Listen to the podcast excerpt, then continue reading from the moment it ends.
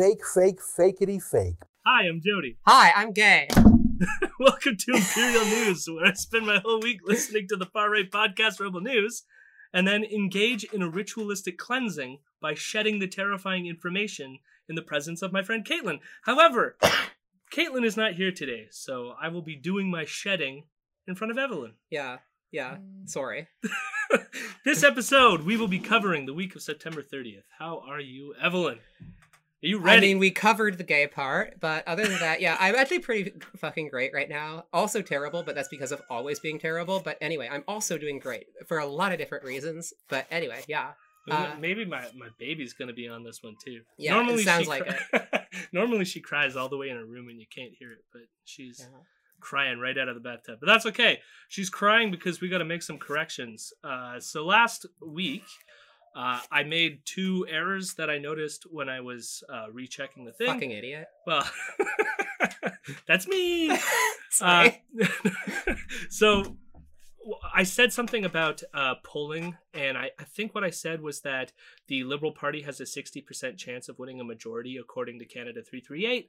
And when I re listened to it uh, through editing, I was like, that can't be right. And I, I double checked it and found out that no, it was a 60% chance of winning the most seats. So it Mm. could be a minority or a majority. I think uh, last week when I said that, it was a 45% chance of a majority. But either way, I think it's dropped a little bit this week. Uh, so I just screwed that up. The other correction is that I called the the javelins that the Ukraine wanted from America. I said they were planes. They are in fact not planes, but anti-tank missiles. I don't know why I thought they were planes. I really, I think I just pulled it out of the ether that that's what they must be, but apparently they're anti-tank missiles. So, uh, and I found that out by just listening to the news, and somebody said anti-tank missiles, and I was like, I said that wrong on the podcast. So, uh, what are you gonna do? Uh, I don't think either correction really changed the substance of what we were saying, but uh, I feel like being open about being wrong is a sign of good faith, and I hope to continue that going forward. If you catch anything that I say that is wrong, please email us at imperial.fake.news at gmail.com and we will correct them at the beginning of the show like I just did. One last thing before we get into it, I'd like to give a patron shout out to Tim. Tim is from Australia. He's super cool and he donated to our show. So we uh, love you, Tim. we do love you, Tim. Much love for Tim. Uh, also, I, I want to say uh, thanks to the many people who have shared our content, uh, especially on Twitter. That's happened a lot. And I'm currently looking for work, and I know we don't nearly have enough viewers to start to do this full time. We average about 50 viewers per show, but if I could eventually do this full time, that would be awesome. If you like what we're doing, please spread the word. Share this on social media. Tell your friends. Maybe even write us a review on iTunes or any other podcast app. And if you can, uh, please donate. But if you can't, that's cool. There's many people who are broke like me, and that's just how it goes. Yeah. Well, now that you've got me on the show, like you're gonna be fine. Don't worry. I'm- you're I- my, I- I'm- you're I'm my like- ticket to money. Yeah, exactly. Yeah, All right. Aren't aren't you communists? Capitalism. fucking. Look, Uh, we can't live under capitalism, but under capitalism we must. No, live. I know that, that- I hate that one that always comes up with people like, "How how dare you capital? Are you socialists make Yeah. money on socialist podcasts?" And it's like, Right. Like, we exist in capitalism. You have to do it. Yeah. How else am I going to survive here? Socialism means literally just starving yourself as an ideological act. Like, yeah. Yeah. All right. Sure. Whatever. remember, I remember we had the the rally on campus, and someone was uh, Oh no. walking in front of the kind of absolutely fucking like I'm I'm sorry I'm interrupting but like you know like the kind of incredibly stupid shit that people say when they think that they've got some kind of a burn against like a protest going on it's just like you know I, I, the- the worst part of it is how obviously oblivious they are to the fact that what they just said made no fucking sense but anyway Well, it was one of one of the people walking with the young communists in front of the young communist banner was holding a Tim Hortons cup, and of course, some like, oh my fucking god some How dare you buy Gazette was coffee? Like, yeah, was basically like, look at those communists drinking coffee Tim from Tim Hortons. Hortons. I bet you engaging in use an capitalism." iPhone. Yeah. anyway.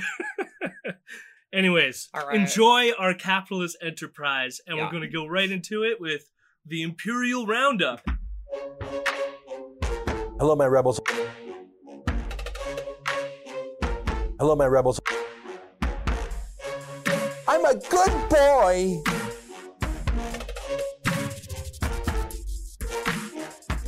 I'm a weirdo. On September 27th, this was a Friday of uh, the previous week. So we recorded late last week. We recorded on Monday instead of our, our normal time on Friday because Caitlin went to a conference. And I thought that they would release the Friday episode before Monday, but apparently they didn't. and so uh, we're catching up on that past Friday episode.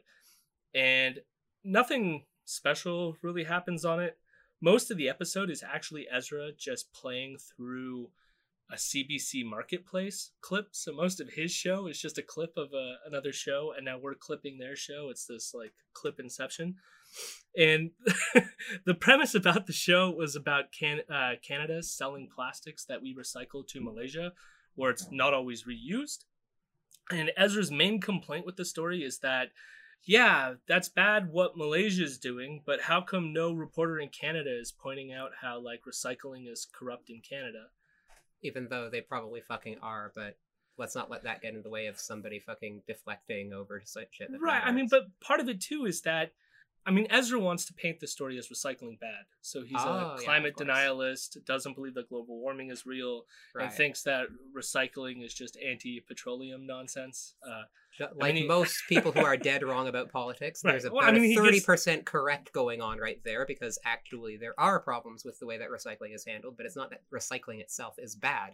Right. I mean, and part of the the problem with recycling in Canada is that our the, the government only legislates and regulates the sort of like first play or first handling of the recyclables. Right. So when they come and collect your your blue bins on the side of the street, it then goes to like the government run like recycling plants and they then sell the stuff to recyclers, private recyclers who then recycle the material.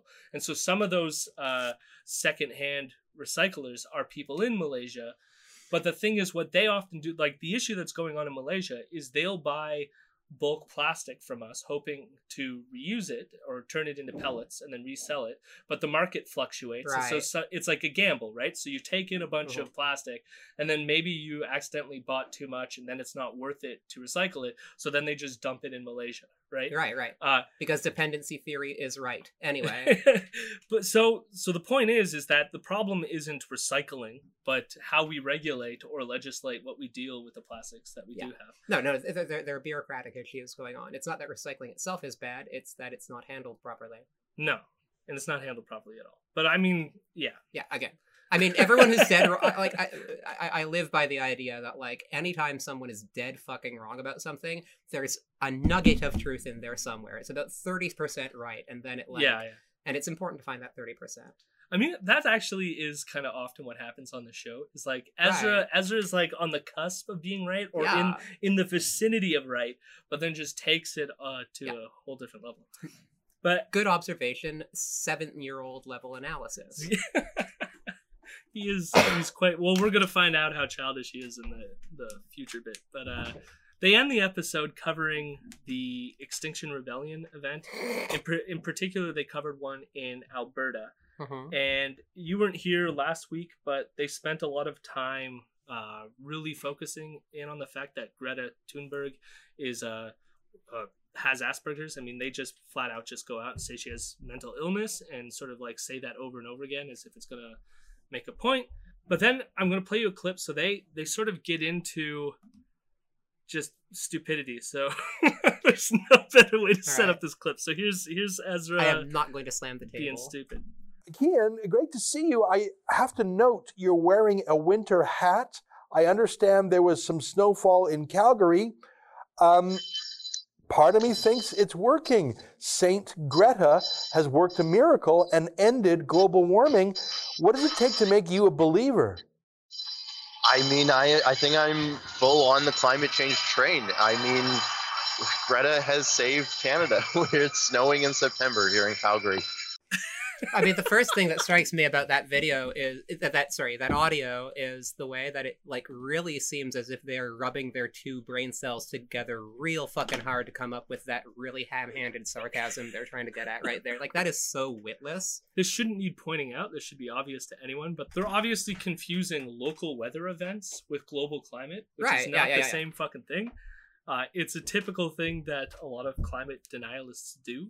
But again, it's them being petty about it and bringing, oh, Greta Thunberg must be like clairvoyant or she's Yeah. she's somehow conjured it and made the global warming stop because it's snowing in September. Meanwhile, like it's uh, Calgary, I think, where this thing's happening, and Calgary's fucking far north and cold. like snow Right. in September isn't completely out of the ordinary, you know. Oh my god. I mean that that happens a lot with the like the kind of dipshit take on like things to do with global warming. You know, the whole thing where you'll see periodic situations where there's a study that finds that like one specific polar ice cap is in fact growing while the rest of them Yeah. fucking die. Like, you know, that isn't actually a good point, but because they can isolate it and totally rip it away from any kind of context, they think it's a fucking slam dunk.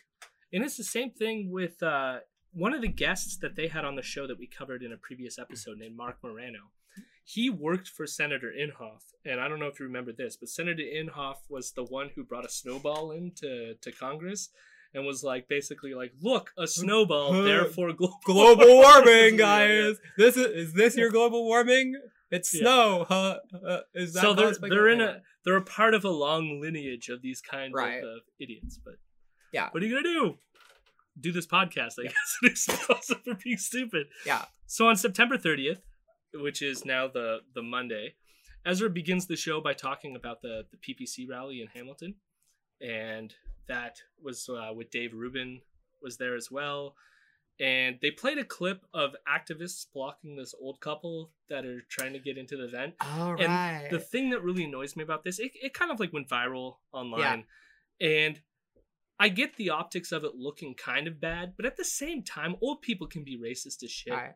And like, I have no problem. And even if it is a something where like you know it's just like a completely misguided chew out it's like still just this situation where they're completely over dramatizing one fucking dumbass loose cannon who decided to go out there and harass some old people you know and also on top of that not to say that this is what's going on but it is known to happen that sometimes you do see like shit where people like go around putting up posters saying ah join antifa uh, because white people are evil and men need to be castrated or some shit like that and it's like it's not un Are you telling me white people are not evil? well I think pretty much this podcast. so is there's a testament- lot to that but like you know like not let's not get like super fucking catholic over this whole thing like what i'm trying to get at is that like you know sometimes people do do operations where they pretend to do be in some kind of antifa Yeah. nutcase in terms of the ways that they think about it and just sort of go around doing stupid shit to make like these kinds of movements look bad and i mean it's like again it's not as if like in antifa like organization or um, event or whatever is going to be completely free of attention seeking adventurous assholes yeah. but like it's it's a really worthless way of kind of trying to lambaste an entire like movement and tactic uh when people like do that. It's it's But uh, yeah, but even uh, like even if you ex- maybe uh think that it was an opportunism, I still don't think Right. that there was anything wrong that happened. I mean, like the worst i can we don't mean, know the context Yeah, I mean, it would be so much worse if they like I don't know beat up the old woman with the walker Right. or something, right? i'm just But saying merely even in the like- best case scenario Yeah. for our Yeah. opponents right here it's still not indemnifying No, even if they're right about literally all of that shit, they're still full of crap. And Right. again, it could just be some asshole trying to make Antifa look bad. It could just be some random fucking adventurist like who has a chip on their shoulder, whatever. It's not a useful argument. It's a random fucking anecdote. But this is the thing: is that they, they will hinge on anything they possibly can to make it look like resistance is bad.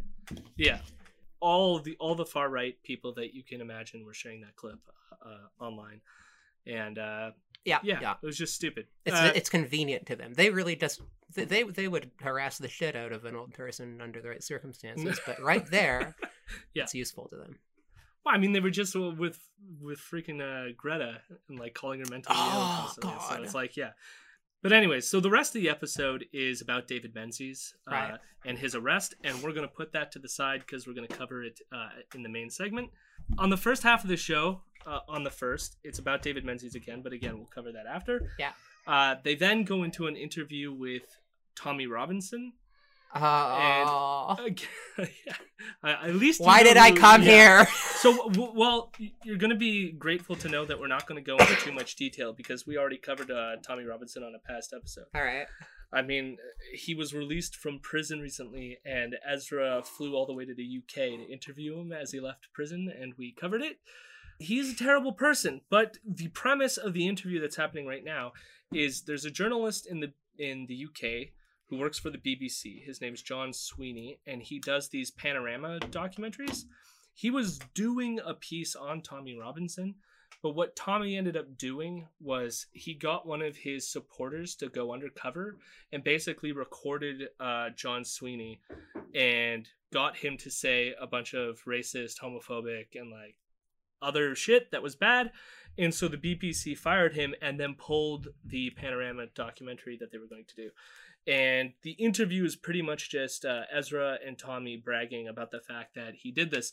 And I want to say it's kind of ironic because John Sweeney, uh, he became quite famous in and around 2007 because he was doing a documentary on Scientology. And it was another panorama uh, documentary for the BBC.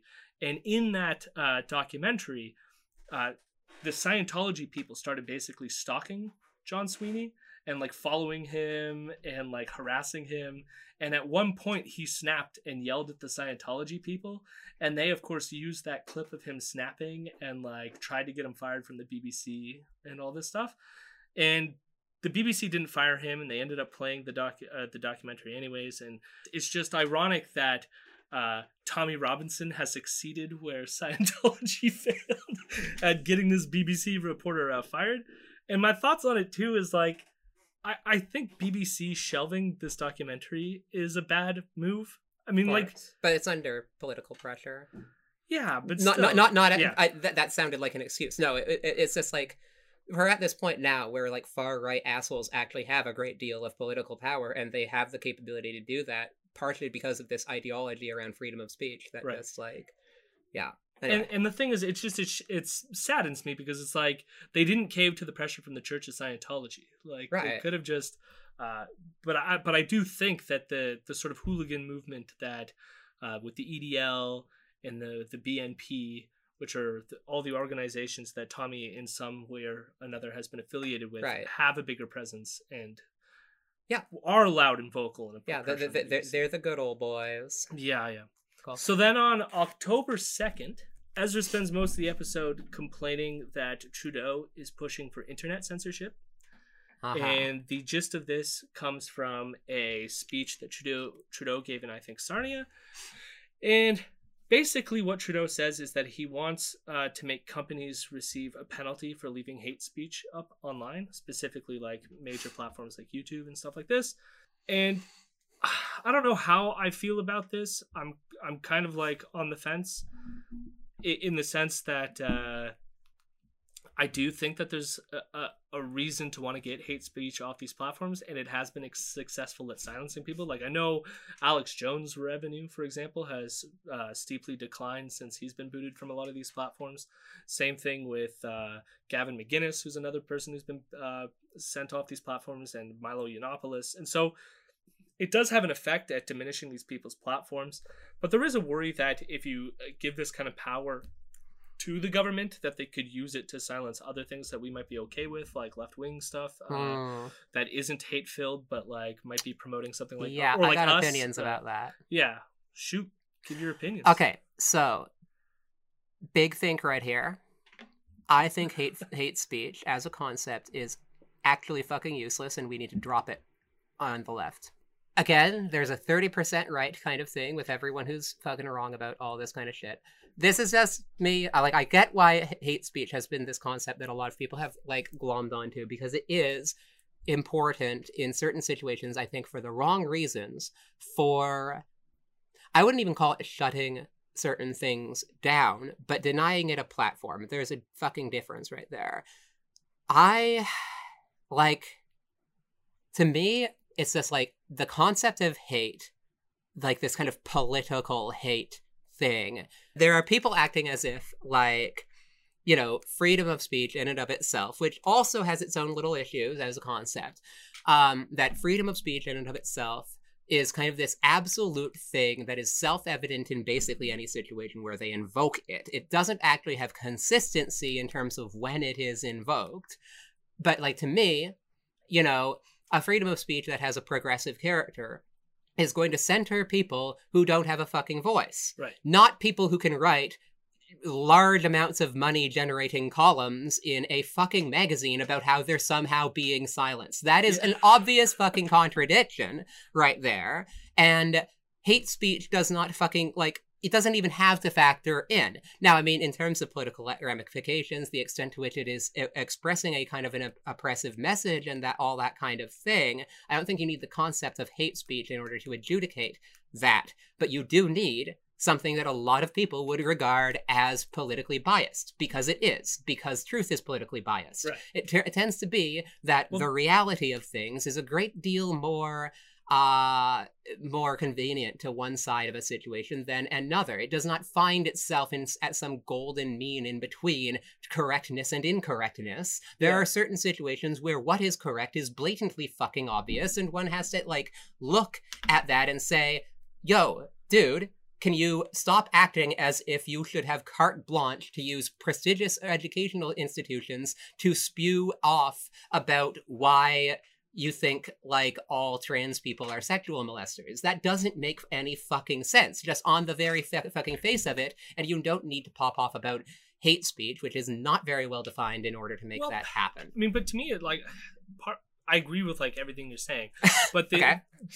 but there's like almost like a verbal dispute there. Like for me, like I, I don't care what you call it, whether it's hate speech or like like so in the context of uh education and university that you said there, like yes, for sure. I mean, there's clearly true and false. I mean, it gets a bit more complicated when you want to start adjudicating that stuff for like a public platform that's like outside of the educational context. But even there, I think you can have some sort of designation of speech that is more harmful than not Right. and and how you carve that up like wh- whether you want to call it hate or want to call it harmful speech Okay. or like whatever doesn't seem like to matter to me you still want to regulate it so that you don't have people uh, being given a platform to basically even indirectly call for the harm Okay, of other people But see, to me, it's not even about the regulation. There's no reason for these people to act as if they're being oppressed and censored because they are axiomatically not. no yeah So, like, whether you call it hate speech or not, the fact is that they're using freedom of speech as a basically like a code for the idea that they are entitled to a platform where they Right. should not have any, where they have no entitlement to one. I, I don't have entitlement to, to one either. Like, and, and when we get to the main segment we're going to see like a lot and of then double see standard but see uh, this is the thing is that we see these kinds of things now where as a result like people feel politically pressured because of this entirely fucked up and garbage from the ground up like idea of what free speech is as in you have to center and give a voice to people who already fucking have one. Like because of that kind of thing you see university people sometimes quite well meaning sitting there saying well we better give them like the ability to properly debate this and maybe we can defeat it in like uh, debate and all that kind of thing. And it's like you actually don't have any responsibility to do, to do that you actually that that is not even a thing in the first place hate speech or not you like it's actually just not an obligation. It's basically a bunch of piss ants off in the corner acting like fucking babies because they didn't get to like you know, they didn't get... I didn't get to say Merry Christmas anymore. Yeah. or That yeah, was I don't like, get to yeah, and I they think, do. I think we covered that. Nobody on, uh, gets fucking oppressed for saying Merry Christmas. But here's the thing: is I think we no one punches on, you for uh, that. Uh, on an earlier episode, but Caitlin, when she was in the roundtables that we had on campus about the freedom of speech thing, one of the people sitting at the round table with her complained that they were worried that they couldn't say Merry Christmas anymore. So, Like, I mean, like it's, it's oh, all you're just not a- being it- oppressed. no, that's it's all just a victim complex. It and, and it you are right that like Yeah. the voices no. that are being if you say happy country- holidays, then someone's going to get on your ass for being too politically correct. Usually, exactly, it's usually the white Yeah. men who. And then meanwhile, they go and they shut down an entire fucking documentary because Ezra fucking Levant didn't like it.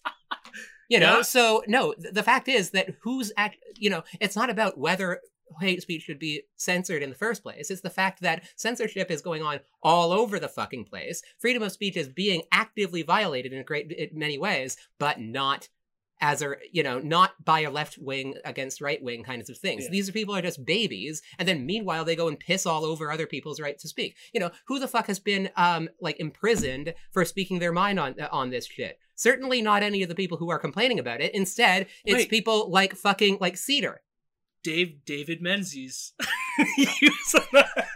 Yeah no no like no, I, I mean, and just then I'm me- kidding, but we're gonna get meanwhile just like left-wing trans women wind up getting thrown into prison for saying fuck a few times Yep. And that's an actual violation of freedom of speech. I'm sorry. And that has never happened to these whiny fucking assholes. Oh, we're Ah, yeah, save, anyway. save some of those thoughts because we're gonna get to more of that in a bit. So the rest of the so they do that whole stupid bit about uh my my uh poor free speech. Oh, but I'm wrong because I'm getting emotional and angry. Sorry. Yeah, there, This there show- it goes. this show That's not is- fallacious at all. this show is emotion and anger. And yeah, it's yeah, the yeah. way that I love it. Uh, obviously, you're wrong because you're angry about something. And then, meanwhile, fucking Alex Jones with his imaginary baby that he's always wiggling back and forth in front of him, like you I know. love uh, I, before we move on. There's uh, a Michael Brooks, uh, the Michael Brooks show.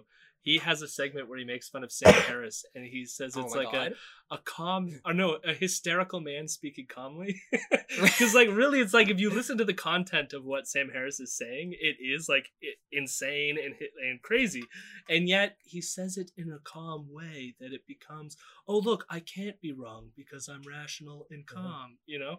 And then meanwhile, it's like Ben Shapiro, like his entire fucking like discursive mode is basically just like seeming like an over caffeinated infant constantly. He's like, I hey. was doing it. That's a bit of it. You know, that's a, that's a straw man that's I can't- I a, that's a, that's a straw man. Yeah, It's I don't know. I'm talking too fast for you to even like get in a word ed- edgewise. Obviously, I'm right because I'm talking like this. See, i wish i could do accents i cannot do or impressions even Right.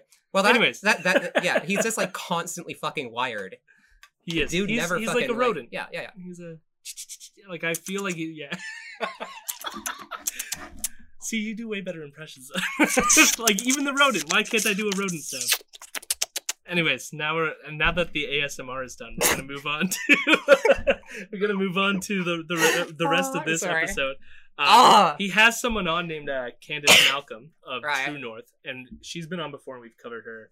Uh, it's the she True North is the basically it's like an online scene that uh, Andrew Lawton works for. Andrew Lawton ran for uh, London MPP uh, and lost. And during the campaign, Loser. it came out that he said a bunch of homophobic stuff, Uh-huh. and he blamed it on his mental illness. And this is all stuff that we've been over, so we won't. Uh, These people don't give a Yeah, see, see, but this is the thing. These people like act as if mental illness is just like a complete disqualifier Yeah. there are I people. mean, but it's at but it's not it's only an that. excuse. So he uh, recently the reason why they brought they're bringing him up here as well. So in contrast, the, or not in contrast, but in relations to the David Menzies being arrested, is that Andrew Lawton was uh, stopped by. He got stopped by the police because apparently he was like stalking the liberal campaign bus, and they thought he was going to do something harmful and like pulled him over. But really, he was just like, "They won't let me into press events. I'm being silenced for my free speech." Uh, and it's a similar thing that David Menzies got arrested for with the uh, the Scheer administration. So we're, we're going to get into that for a bit. But then, so they complain about free speech again, blah blah blah blah blah, and then they go into this thing where they're looking at Trudeau's yearbook. Uh, so I guess Candice Malcolm had gotten hard copies of uh, all of Trudeau's years books, and they start like going through them to like relitigate some of the blackface stuff, but then uh, also to find like other stuff. And so one of the things that they found that Ezra goes off on is like there's a clip where uh, Justin Trudeau is wearing a kilt while he's like hanging around the kids, and of course his mind goes to like, oh, what if like he exposes himself to these kids? Uh, and again, they had this whole thing that he's a groper and, and all that fun stuff. And there is a, a sexual allegation against Trudeau, so Okay. whatever. The other clip or the other picture that they focus on is this James Bond one. So I guess at another event he was dressed up as James Bond, and in the photo he's holding a gun, and it's like near a woman, and so they talk about how look at him pointing guns at women, uh, and and then and then they call him a hypocrite. Oh well, that was they said this is shortly after Columbine. I think it was like several years after Columbine, but I don't know, for them, that's like too close, I guess, to do a James Bond photo in a yearbook. And then uh, they point out that how hypocrite he is to be anti gun now when he posed with a fake gun at a costume party of some sorts. Mhm. But, anyways, I low hanging that- that's fruit. that's but- really just sort of tedious conservative shit, really. No, I mean, and a lot of it is just, it's like pointing out like looks and, and all this garbage. Right. Uh, really stupid stuff. So that was the second. Moving on to the third, just going right through this stuff. Yeah, yeah. Ezra spends uh, the episode complaining about the media doctoring images to make Trump The look more orange than normal. Uh, so apparently, he claims that this happens all the time, and a lot of his examples just didn't make sense to me because it could be lighting and other things that just make him look more orange than normal. But I also find this funny because there was a story that broke uh, like a year or two ago that showed that actually Trump was releasing Photoshop pictures of himself, like making his fingers look longer than they actually are. Because I guess he's got his own like insecurities about his hands, and uh, yeah. So what a weird thing to be complaining about, and it's also weird because why cover this now in everything? And to me, I mean, I, I- I'll be real. It's one of those things where it's like I really don't have anything to say about it because it just seems so insignificant. Like, but I think it does play a, some sort of significance, and part of this is because of what's going on in the states right now. So last week's episode, uh, we the main segment was on the impeachment uh, that's now ongoing, and what what we're finding with Ezra is he's he's got to find a way to talk about this without actually talking about it mm, because he knows everybody wants to talk about it, but he's also a huge Trump fan. But then like Trump is so clearly guilty, it's like hard for him to like navigate. I think it's also just like one of those things where he's a grifter and he's trying to figure out what the heck he can sell his audience that's going to get him more attention. Yeah, maybe. Uh, so we're gonna play some because it clips. is uh, it's as i said it's like very insignificant and like it's the kind of thing where if you didn't already like have some kind of reason to think it was important it would be background noise to you like he's gonna sort of like try to elucidate his own ideas about propaganda Okay. here and it gets really weird but the the first clip that i'm going to play for you starts when he starts talking about this new york times tweet and in the tweet there's a picture of trump and he's saying ezra is saying that this has been photoshopped to make him look more orange than normal but then he claims that uh, the picture itself is not indicative of how trump normally behaves so in the picture, Trump looks kind of angry, like, ah. And he goes, that's not Trump. Like, Trump's not angry. And he plays a clip to sort of prove that Trump's not angry. And so the picture's from the meeting with uh, him and the president of Finland, but we'll let uh, Ezra sort of explain himself. And I thought, I wonder if I can check what Trump really looked like before they put him through the filter. Let me check because I think this is more fake news. This time it's not from some losers at Justin Trudeau's CBC state broadcaster in Canada, and it's not from that weirdo Kevin Lamarque. I I don't think. The tweet, at least, is from the New York Times. does he always talk like that Yeah, oh no, that's his voice. And uh, Kevin Lamarque, I think he said it was like a Reuters reporter that he claims photoshopped a bunch of pictures to make him look more orange. But uh, we don't need to get into that. But yes, this is this is Ezra's weird, soothing psychopath voice. i'm so confused about this uh, uh, wow it's not from It's you know what it is. Oh. It it reminds me of a kind of like righteous igni- indignation. oh yeah, yeah. but they do That's that like all what the time that channeling that like again it's like they really anytime that they want to act like they give a shit about something they just like it's like they're putting on a pantomime kind of thing anyway Is that really what Trump looked like? Really? is it really Finland meeting? Really? Well, really let's see. I'll, I'll show you some video first, Oh. which is what I watched, because I wanted to see if Trump really was screaming. So here's, I don't know, 30 seconds from CNN. Not exactly Trump fans over there. What does Trump look like? What did he sound like at this meeting?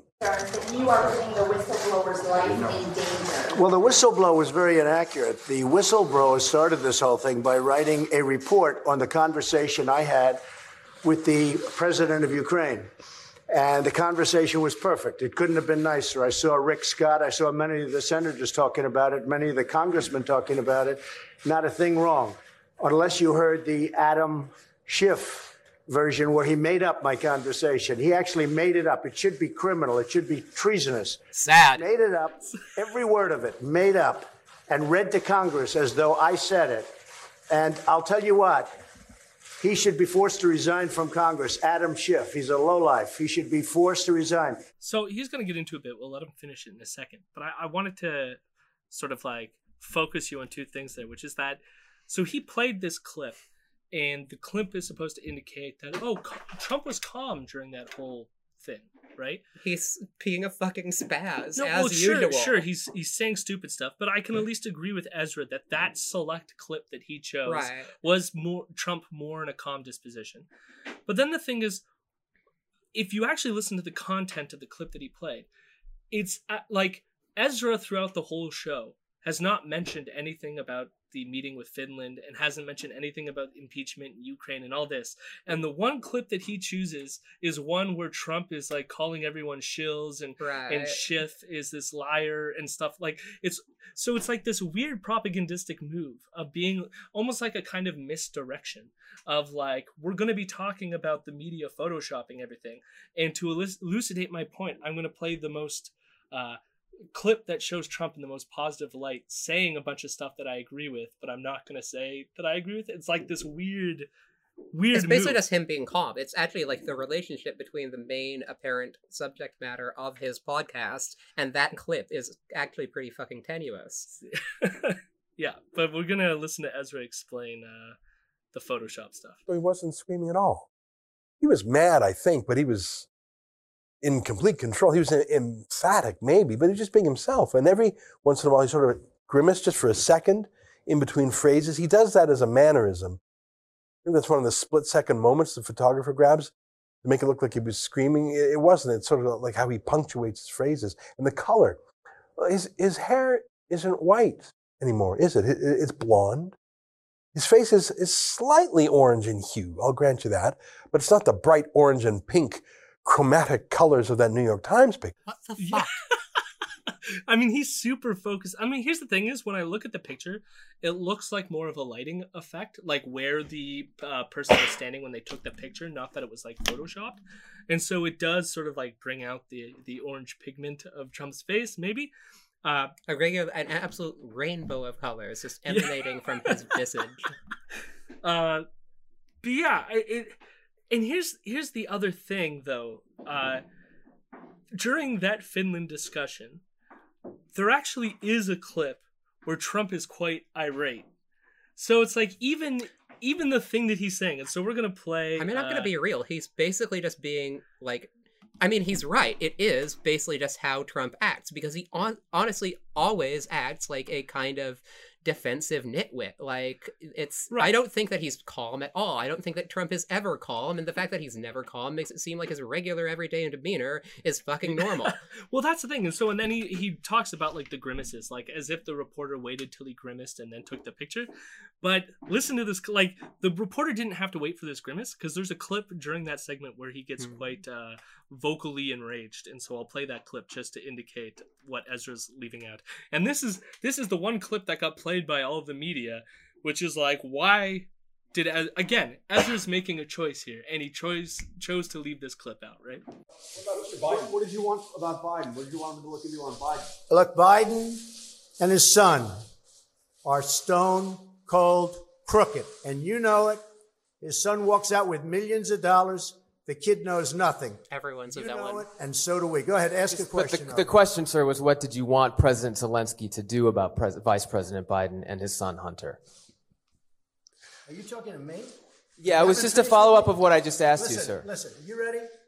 We have the president of Finland. Ask him a question. I have one for him. I just wanted to follow up on the one that I asked you, which Did was you hear what me? did you want Did you hear to me?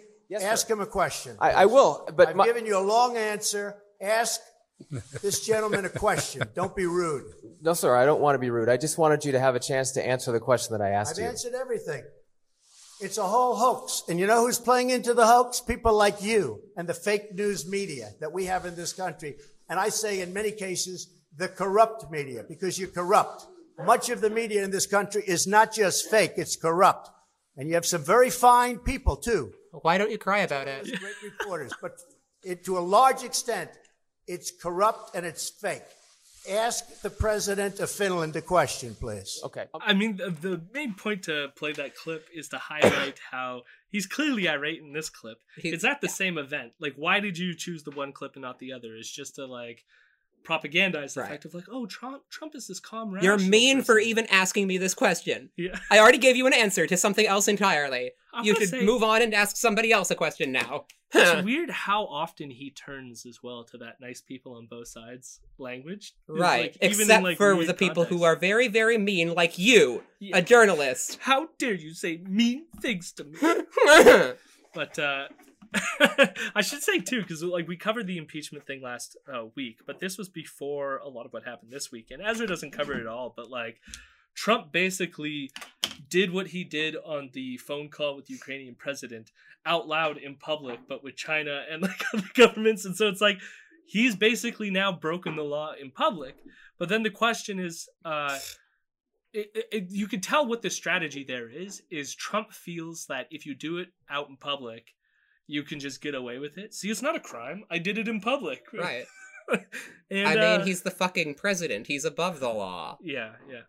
I'm above the I'm law. only, I'm, I'm, I'm, I, I, you know, what I said is both untrue and true at the same time. The fact is that he can basically just do whatever the fuck he wants and get away with it.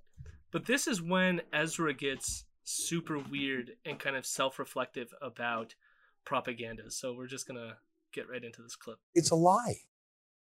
I mean, it's hard to imagine that a photo can lie. You know, we like that saying, do you believe your lying eyes? Your eyes, you know, you see the truth, but your eyes can lie to you if the picture is a lie, and it lies to you actually more effectively than any else can lie. I mean, if someone was telling you a lie, telling you words, watching a video that was a lie, it would not be as effective as a lie in a photograph because the lie is instant. You don't even think about it. You don't have to pay attention and be convinced of it. A lying photograph is an instant deception. You That's so fucking Trump. deep, dude. But but not only is it like it's like faux deep, right? Yeah, Like, yeah, yeah. Obviously. But that, but like he basically kind of did it with the the, the segment before, where when he t- was talking about the photo and then he played the audio clip, it really is the same thing, right? Because you're so focused on the fact that he's talking about tone and all this that they, he then plays Trump speaking words that you're not supposed to be listening to because all Ezra is trying to get you to focus on. Right? He's doing the same sort of thing with an audio medium that he claims that people Well, can and do that's with, the like, thing is like you know photographic medium. with the thing that he tried to use as an example of how totally calm Trump was, like you're really not talking about somebody during those like words who is actually calm at all. He's basically just deflecting and making excuses and like the the substance of what he's saying is discombobulated and fucked up. It has no real theme. It doesn't keep any kind of con- consistent like idea to it. He just said it in a way that seemed kind of yeah. It, it, it was like he was he was obviously losing his shit. He was just using a calm tone while he said it. Yeah, calm people's or hysterical people speaking calmly. Right? Uh, Yeah, that kind of thing. so it's good. Let's hear what more Ezra has to say about this. It's orange. You saw it with your own eyes. Trump is red and wild. Maybe he's even insane. He was shouting. You saw the proof of it. Look, the words of the media party are fake news. They're just the deceptive. media The party. case of the Canadian Oh, CBC. the you- I keep forget- I'm so used to it now that it doesn't. You like, don't even me. notice. I, I, I, He's he calls so just to fill it. We're gonna get to it a little bit, but, uh, but he he thinks that all media are manipulated by Unifor because they're most media. What the people are, so he calls them the media party essentially. oh. Uh, yeah, and he, he says it all the time that I'm just used to it now. But by uh, like yeah, it's not even the media. It's unions ultimately. Yep. He hates the working class. Well, except for Regular old blue collar people. No, but here's where it gets weird: is like he tries his best to woo like the steel Right, workers right, right, and right, right, stuff yeah, like that. yeah, yeah. Because he and he like is shows some favoritism to their unions because he sees them as hyper masculine careers. Right, right, Uh, right. and and yeah, Well, that's one of the ways that you maintain that kind of like hegemony over Right. this white working class kind of concept and whatever. You know, go for the most vulgar and chauvinistic aspects of this, like, of all this shit. Like, I mean, it worked for fucking fascist Italy. It'll work over here. literally did a hoax. But these photos, they're just as bad. They're far more powerful. You just can't trust a word the mainstream media says. And you know what? You can't even trust their photographs. What the fuck? oh yeah, it gets better. So I'm it gonna, is theatrics. Yeah. Oh no, his theatrics are amazing. We're gonna skip. So there's there was another segment that plays, but I want to skip to the end of this Okay. episode. He then goes on to another piece, but he brings up the Photoshop stuff again at the end of the episode. and so I just want to play this clip because he says something supremely stupid that I feel like we need to hear. So I love this. Here- I'm so glad I'm listening to some dumbass. Well, that's our show for today. What do you think of my thesis I made earlier? That a photograph is actually the most powerful propaganda tool. That is, ooh, a thesis. He does theses Yeah, now. a photograph is the most even. powerful. Like it's like we haven't evolved past the uh, camera obscura. Yeah. it's like photographs are the most That's powerful. there's no fucking way. That's fake news, right? If, listen, this gets even better. Even more than words, even more than a video, because you have to pay attention to something that's unfolding in words or video or reading. Photograph, you just see it in the corner of your eye. You don't even know that you've ingested it. It's so All right. subliminal. It's so All right. subliminal, man. Is, is it just me? Okay, actually, I've, I've been thinking a lot lately about thi- this idea that like the right wing right now, you know, there's the old like, yeah, it, like so much of it is basically, and I don't think that they even realize that they're doing it, but they're like, they're like basically rehashing Foucault. And I don't think that they're even realizing it. And they're do but they're doing it like dumbasses, basically. You know, so Foucault is just like, you know, oh, like we're being constantly Yeah, yeah. surveilled. It's going on all over the fucking place, and everything is structured like a prison. And then along comes, you know, come like, you know, Breitbart and whoever the fuck talking. Oh my god, who is it? Um the the one guy, he's got the like three name three name thing. The pris- prison planet, you know? Like Oh, Paul Joseph Watson. Paul Joseph Watson, you know, Yeah. like, and, and going on, you know, he's basically talking about the surveillance state, but he's the victim of it now. Like, you know, all this kind of thing where they're basically rehashing all these notions of panopticism and whatever, but in a reactionary light. Yeah, and I- don't remember. And then they, and then they're like, oh, and I hate postmodernists. and I don't remember if we actually ended up covering this because for people who've listened to our podcast, the very first episode that we did, we scrapped it. And in that episode, Ezra does a whole episode on the notion of truth. And like, oh, it, yeah. it gets Which is laden with power. Well, not, but not only that, it gets very postmodern, and Yeah. it's just funny that these people like love people like Jordan Peterson and try Mhm. to pretend like their postmodernism is this evil. No, these people hate over. meta narratives. They're sitting there and, you know, like Jordan Peterson is constantly going off about how, like, you know, experience essentially dictates reality and whatever, and that you can't apply some kind of a, you know, he's basically fucking Lyotard. Like, yep. Uh, but oh, there still is the best part coming at the end of this clip, or at least best part for me. It's not as deep as Foucauldian yeah, bullshit. yeah, yeah, yeah. Trump is orange. True. Yeah. I saw it with my own eyes. You don't. If someone said, "Hey, guys," Just take that out of context. orange," Fake news. You'd have to pay attention. You have to think about it. You maybe or maybe wouldn't be convinced, but you see it. It's done. It's in your mind already. I think photographs are the most powerful propaganda. And in politics, they're used all the time. When was the last time you saw a bad media party photo of Justin Trudeau? Literally, like, the week before. All right. Like I, when I heard that, I'm just like, you spent an entire week covering the blackface, Which he normally would not even fucking care about. in in the the was it this ep- no it was the episode before this Yeah. he literally had the uh, Candice Malcolm on his show going through his yearbook looking Yeah. at photos. Like, Jesus no Christ. but but this is the thing is like fucking um i mean okay potential counter argument to that it was like willingly there in a yearbook rather than taken by like a journalist or whatever I, I mean, want. but- I feel like they would probably want to bring attention to that if they wanted to make a counter argument to it. But it still is. It's. It is. It, in a sense, it's sensationalism, and it is one of those things too, where you know, thirty percent right and all that kind of thing. You know, I remember that the smarter, the smarter right wing uh, dipshits of this sort, when that kind of thing came about, they immediately went to an incredibly true statement that if it were one of their own guys, Yeah. They would not be doing that. They wouldn't be caring about it because it was like so long ago and et cetera, et cetera. You know, the smarter among them were sitting there saying, guys, can we maybe lay off of this because we're actually full of racists too? Like, you know, This um, I actually want to comment on this because it's something that we didn't bring up when we covered it. right. Was in in the episode we talked about the blackface. We talked about uh, Ezra's own hypocrisy that he had Gavin McInnes on the Rebel.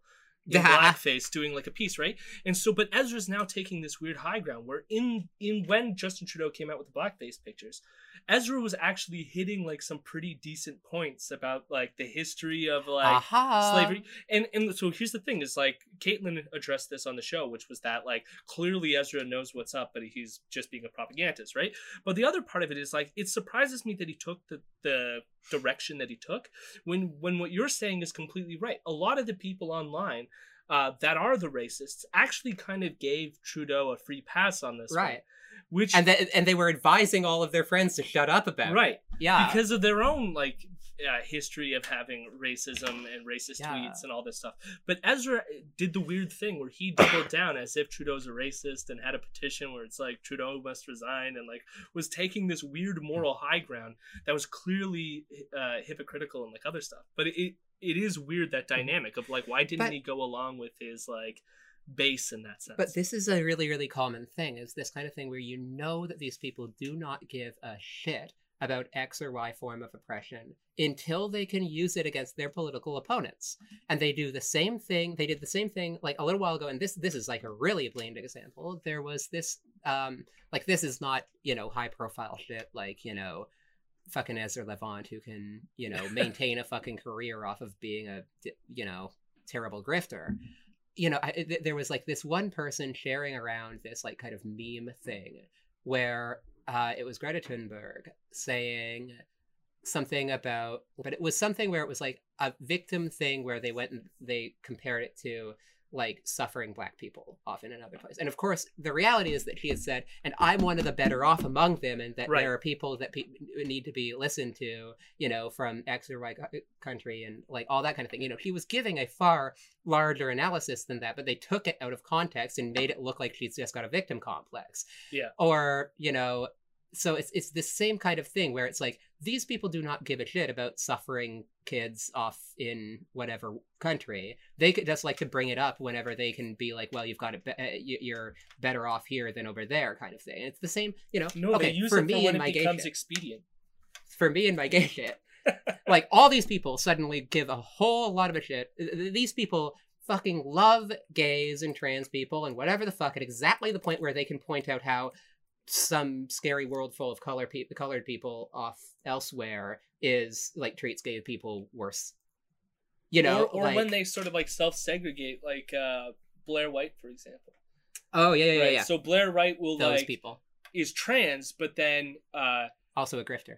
r- right, but then also she has like a group of trans that she doesn't feel is trans enough, and that Right. becomes like her target. And so then Yeah. the right wing, like, She's very, very, very, very trans when she can use it to forward her racist nonsense. And then she's very, very not trans when she's, you know, finding reasons not to actually be involved in any kind of oppre- anti-oppressive movement of any sort.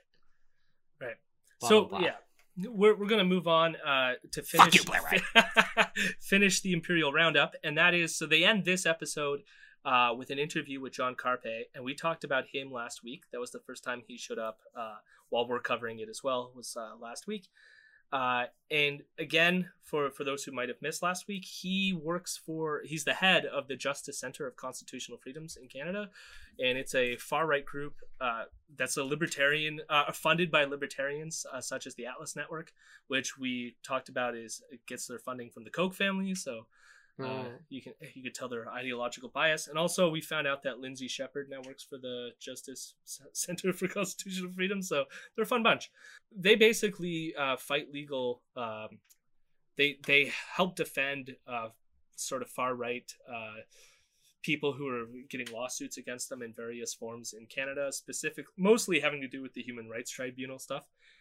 And so in this case, there was a library in Ottawa that shut down a screening of a conspiracy theorist uh, film. Uh, it was a racist documentary called Killing Europe, and so these people uh, rented out the space in the library and were like selling tickets for people to come see this film until uh, a human right lawyer, human right, human rights lawyer named uh, Richard uh, Warman, he basically pointed out that the library's policy states that uh, the space is not allowed to be rented to people for a discriminatory purpose. And he felt that showing the film Killing Europe, which was basically a white genocide anti immigrant film, uh, but out of Europe, is uh, promoting discrimination. And so the Ottawa Library uh, conceded and basically decided not to show, or not allow, or not rent this room to these people. And Carpay and Ezra are all upset about this because uh, censorship. Yeah. Well, what happened the was so this this happened in 2017, I think it was, and basically it's been going through the courts, and they just lost. Uh, the, so the right wing people lost the court case, Hmm. and basically the court ruled that the Ottawa Public Library has no obligation to make its uh, extraneous space available or to enter into a contract with any particular purpose. Fucking like freedom. We don't have to fucking give people a platform. And so, publicizing the availability of rooms for the community and the general public does not imply any legal obligation on the board or confer any right See on the I applicants mean? or any other members of the public. Now, one thing that the court did say was they could have some sort of like breach of contract thing that they could go through, but that's not what they were bringing to the court uh, in in the lawsuit. So they have a chance to basically reapply and appeal. Uh, but John Carpay doesn't say whether or not they're going to do this, but he did end this sort of thing. So again, they're complaining about how this is, you know, freedom of speech is being ruined in this country and all that fun stuff. Mhm. But then he says something that I thought was like really funny because they were talking about like whether or not this film does have some kind of political bias. And John Carpay basically goes, all documentaries have a political bias, but then one particular film that he brings up He's right. Go well, he's right, but it gets really weird. Was so he yeah, brings up the fact that so he, there's our thirty percent. Yeah. Now here's the rest of it. he brings up the film uh, The Red Pill. Uh, Have you ever heard Oh. about this? I, I mean, I know what the red pill is. well, The Red Pill was a documentary made by uh, uh, a quote unquote feminist. Uh, Right. She began the film claiming she was a feminist, and throughout the film, basically changes her not changes her mind. She's like more now like feminist light as opposed to what she considered herself to be a radical feminist before or something like this. But basically, the the men's rights people like red pilled her basically. I'm quite sure Uh, that's exactly what happened. and so he uses the, this like change of bias throughout the red pill as example of like people go into filming with a bias like look she went in as a feminist but like somehow was like saying that the red pill is not a biased film because she changed her mind throughout the filming as if like changing your mind throughout the filming Weren't these people is- supposed to be all about the idea that like you know all this shit is propaganda and that like fucking you know you can totally skew but they like their own prop- propaganda. That's uh, Exactly. why- yeah. Exactly. No their propaganda isn't even propaganda in the first place. No it's just that's just facts and logic. Yeah And- that is facts and logic because i agree with it. And also the only reason you would disagree with it is because you're getting paid or you have some kind of a an agenda or also dues Yeah, and there was like moments in this interview as well that And Ezra is trying to play like both sides, where like to to give a negative impression of this film, and most of the negative stuff he has to say about the film is that uh, it was poor quality. We're done the Imperial Roundup. We're gonna Yeah, go yeah, into yeah, the main yeah. segment. love it love it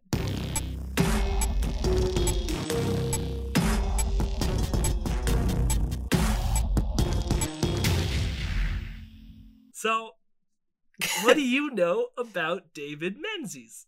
i i i'd be lying if i said like really much of anything He is special in our hearts here at Imperial News. okay in particular because the, again the very first episode that we had that got scrapped i speculated that david quite possibly has committed a crime and, haven't we all though? Uh so the video was bad basically and i'm, I'm gonna play eventually in the midst of this the the clip that I'm pretty sure highlights that he's he committed a crime. But and the thing that shocked me because this was like the first week that I did this show, and he just like plays on the podcast him basically harassing and assaulting someone, and I'm just like, what the hell am I listening to? Uh, and, and so here's so Oh, David. God, Men- no. David Menzies, uh, even worse, he goes by the Menzoid. It's his sort of like jocular, like, I'm the Menzoid. That sounds Uh, like the kind of shit that like some kind of you know amateurish noob metal group from 2000 would call themselves. Like that's like Or- some Invader Zim level like fucking Yeah, or a frat boy house kind of. Uh, Oh, I guess that that there's a bit of that. I don't know. It, to me, it just like really emanates like oversized trench coat kind of aesthetic. You know, the kind of person where it's like you've got like a a soul patch and you're like you know you, you listen to fucking I don't know. Like I'm trying to think of the right kind of thing. God. I hate hearing Am that name. I'm so, yeah, sorry. Yeah, like no, I didn't even remember that Hoobastank was a thing until it just came up in the context of David Menzies. okay, well, Oh my I god. mean, he's probably too old. It, I don't know. To me, it's just like very but- banana monkey cheese kind of like name. But anyway, for background, last week he we we had breaking news on the show because it's literally broke right before we started recording last week. So it broke uh, like an hour before we filmed our show that uh, he got arrested at a conservative campaign event. all right. And what what we what we had played was uh, he he basically Prison claims Planet. that they they escorted him out, and then they claim he claims that the campaign bus hit him, and then he was taken to the police station. And at the time, we didn't have any information because this had all just like happened. Uh, and so the main segment that we're going to play is basically after these events, uh, Ezra apparently breaks them out of prison. well, they actually What? just- they just they just released Menzies because Okay, yeah, yeah. you know whatever. I'm just And then- picturing him there with like just sort of like sneaking in like shh. Shows up with blueprints and just we're gonna break this one. Uh, but Don't he- worry, I'm getting out of here. But in his Uh, like Ezra Levant kind of like oh kind of No, it, voice. it, like, it does work because they're worry, they're dynamic. Like you out of Ezra. Ezra and Menzies' dynamic is like that Oh, Looney God. Tunes like mob boss and like the other like, oh hey boss, I'm gonna like Ezra's like the sort of like, you gotta do what I say, okay, David, and then he's like, okay boss, okay. and you're gonna hear that Oh, okay, dynamic boss. sort of uh, play out, and it I'll do like- whatever you say. Just Yeah. make sure. Just get me out of here. yeah uh so that actually plays very well but uh they they then so like after ezra or, or david gets released ezra me. brings him into the studio in toronto because this happened in uh durham which is close to All right. toronto i think Yeah, or yeah, part of toronto relatively close. uh and so brings him into the studio and they do a whole like hour long live show and it was the longest show because again we already covered in the imperial roundup uh, the the opening half of the episode. So like it was like uh almost a two hour long show which is rare for one of these episodes. Uh, but they did a, a a live stream and it's just ezra and david menzies talking about all things being arrested. And uh All things being arrested. well about the arrest how did it happen I don't know. I have faith in our boys in blue. If you're getting arrested, it's probably because you did something bad. Yeah, that's us. Totally pro cop. But here's uh, David Yeah. Menzies. I hate the government, but I love the agents of like oppressive subordination that they employ. We love our masters. David Menzies handcuffed by police at a campaign event. And if you know David Menzies like I do, you know he's very polite. He's not rough. He doesn't swear. He doesn't shout. He doesn't push. How could they have arrested him? Now I want to tell you the bet. The reason why I played this. I hate how Again, so it has much. been it has been an ongoing theme on this podcast that David Menzies was probably committed a crime. And so it's like for for Ezra to open up this thing being like, "Oh, he's so nice. He never swears, he never cusses. He's just, oh, how could they do this to I love cuss, and I also David love crimes. Fuck you, Ezra. so they get into it and before like we delve into the meat of like what's happening here uh, I, I did want to point out that there, there is kind of an ethical issue in covering this because really the Oh, whole no. point of this hour long live stream Yeah. is to like earn the money now here's the thing is they had by the time that i was uh, making the notes for the show 50000 people had watched the youtube stream Okay. That's a lot of people. Granted, it's probably not all from Canada. There's people all over the world. Um, Right. And we have an average viewership of 50 people. so I don't think like us covering it is like giving them too much like attention. platform. and yeah, plus like the that attention that, have. yeah and the attention that we're giving them is a mocking attention Yeah. and an attention I can't imagine someone like listening to us and just being like, "Well, actually, this sounds really great, and I'm totally going to listen to it routinely now and give them money." Yeah. Like, But I did want to highlight this because this more is a point about sort of mainstream news sources that did cover this because they drew a lot of traffic to Ezra that day by f- feeding into this hyper narrative, right? That oh, like oh my god, we got arrested and free speech and blah blah blah, uh, and so it's a good thing they didn't get arrested by cops. yeah. That would be a contradiction of interests. and and Dave, yeah. Anyways, I I don't think I clipped any of this, but David Menzies is pretty deferential to the cops that like arrested him because Of course, they're putting on that pro cop Yeah, narrative yeah. stuff. But uh, thin blue line. yeah. So we covered uh, weeks ago in our blackface episode that Ezra uses petitions to boost membership and solicit donations. Uh, he does this every time any type of thing blows up. So during again the blackface thing happened, he created a petition called Trudeau resigns. What he does with that is he then gets uh, all the emails that have been sent to him, and then he uses Nation Builder and like spams people for donations and other stuff. Right, that's sort of his plan. So whenever there's these big news events that uh, they're aware will drive a lot of traffic to their website, there's always a petition there right? And so so far covering the show, we've had the blackface, that was the biggest one, and now you have David Menzies being arrested is the other biggest one, and then look what like immediately this is where he goes with it. Can you help us? Can you help us fight back? I, I think we have to fight back. We need your help. There's three things I want to do. First, tell your local conservative candidate that this is nuts. This is a Trudeau move, not a conservative move. Ask them if they think it's wise to ban the only conservative leaning video company in Canada to ban us, but then to sick the police on us and arrest us. They literally handcuffed David Menzies. You wouldn't do that to any reporter. Forget about conservative reporter. This is Canada. Why are you arresting and handcuffing any reporters? Who asked the police Yeah. to do that? Be fucked up if, if you did left. that too. By the way, Ezra. Right, I, I, am going to pause it there. I guess we'll take it point by point, but you can see there.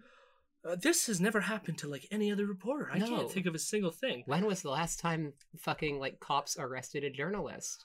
So, back in 2016, journalist Justin Brake was charged with criminal mischief for covering Indigenous activists in Newfoundland protesting the Muskrat Falls hydroelectric dam project. Uh, It's a good thing a conservative didn't like phone them, that in no, because so- that's a Trudeau move, not a conservative move. when indigenous act so basically what happened is these indigenous activists cut through a fence and Brake followed them. Other reporters stayed behind but Brake went in. Uh, and in the end uh, so basically after this happened he got arrested for criminal mischief uh, same with all the for other filming protests. a crime happen. right. But i mean well he wasn't just filming the the crime happened. He was filming a protest and this Yeah. happened and he was right. Uh so he basically it was he's been fighting it through court and actually just recently this past march 2019 he actually won in court and uh got the the charges dropped. Uh but here's the thing that was interesting is the coverage of Brake the for the entire duration of this these court proceedings was not overly sympathetic to him in the media and i will also say that rebel never covered this once but he, basically a lot of the media uh, criticized him because he referred to the indigenous activists in his writing as land protectors. And they saw that as like overly prejudicial and being supportive of the indigenous activists. Ah, okay. where it's like he's just like this is what they call themselves and so i'm going to call them what they call themselves. They're land protectors. Uh but anyways he he won. But again rebel rebel never covered this and not only that news media during the duration of this court battle. This happened over the duration of again 2016 till 2019 when the court case ended. And in that time period was when the charlottesville thing happened and basically the media went apeshit over rebel media. And there were so many sympathetic pieces in 2017 having to do with are we being too mean to rebel media by like kicking them out of like press events and stuff like this? And it's like again it gets to the whole thing that you highlighted earlier which is like some groups give get a platform and get highlighted and their grievances are seen as like the normal right grievances that we have to focus on and that's rebel to a t like poor poor white rich people they got kicked out of an event because they hosted a neo-nazi on their podcast meanwhile this person who was just doing his fucking job had to go to court for several years Right. Sounds like a Trudeau move. I'm uh, disappointed at you. I want to say as well, like it didn't take me that long. I just a quick Google search. So there was uh, two Hamilton photojournalists that were arrested by a cop in 2017. Uh, they're now suing that police officer. It hasn't uh, ended anytime soon. Uh, there was also this past July, uh, Vice journalist Ben Makuch was forced by court to hand over materials to the RCMP involving a source involved with ISIS. And this is going to have a chilling effect on these kind of sources' willingness to talk to journalists in the future, right? So basically, Oh. they forced this journalist's hand to give up his source's information because the source was uh, associated with ISIS. When it was like the whole reason that the person came forward to do the piece was to re- remain uh, anonymous and confidential, right? And that helps us because now we get information about uh, what these people are going through and like ha- ha- they serve a journalistic purpose, right? It's not like they were like uh what is it like talking to each other to commit terrorist acts or anything like this right it was merely like i'm getting information from you that i'm going to then report about uh but the the courts in july basically uh told them that they were rcmp can have access to all his journalistic Ah. confidential information I'm, I'm connecting the dots now. so basically ezra's wrong Who would have fucking thought?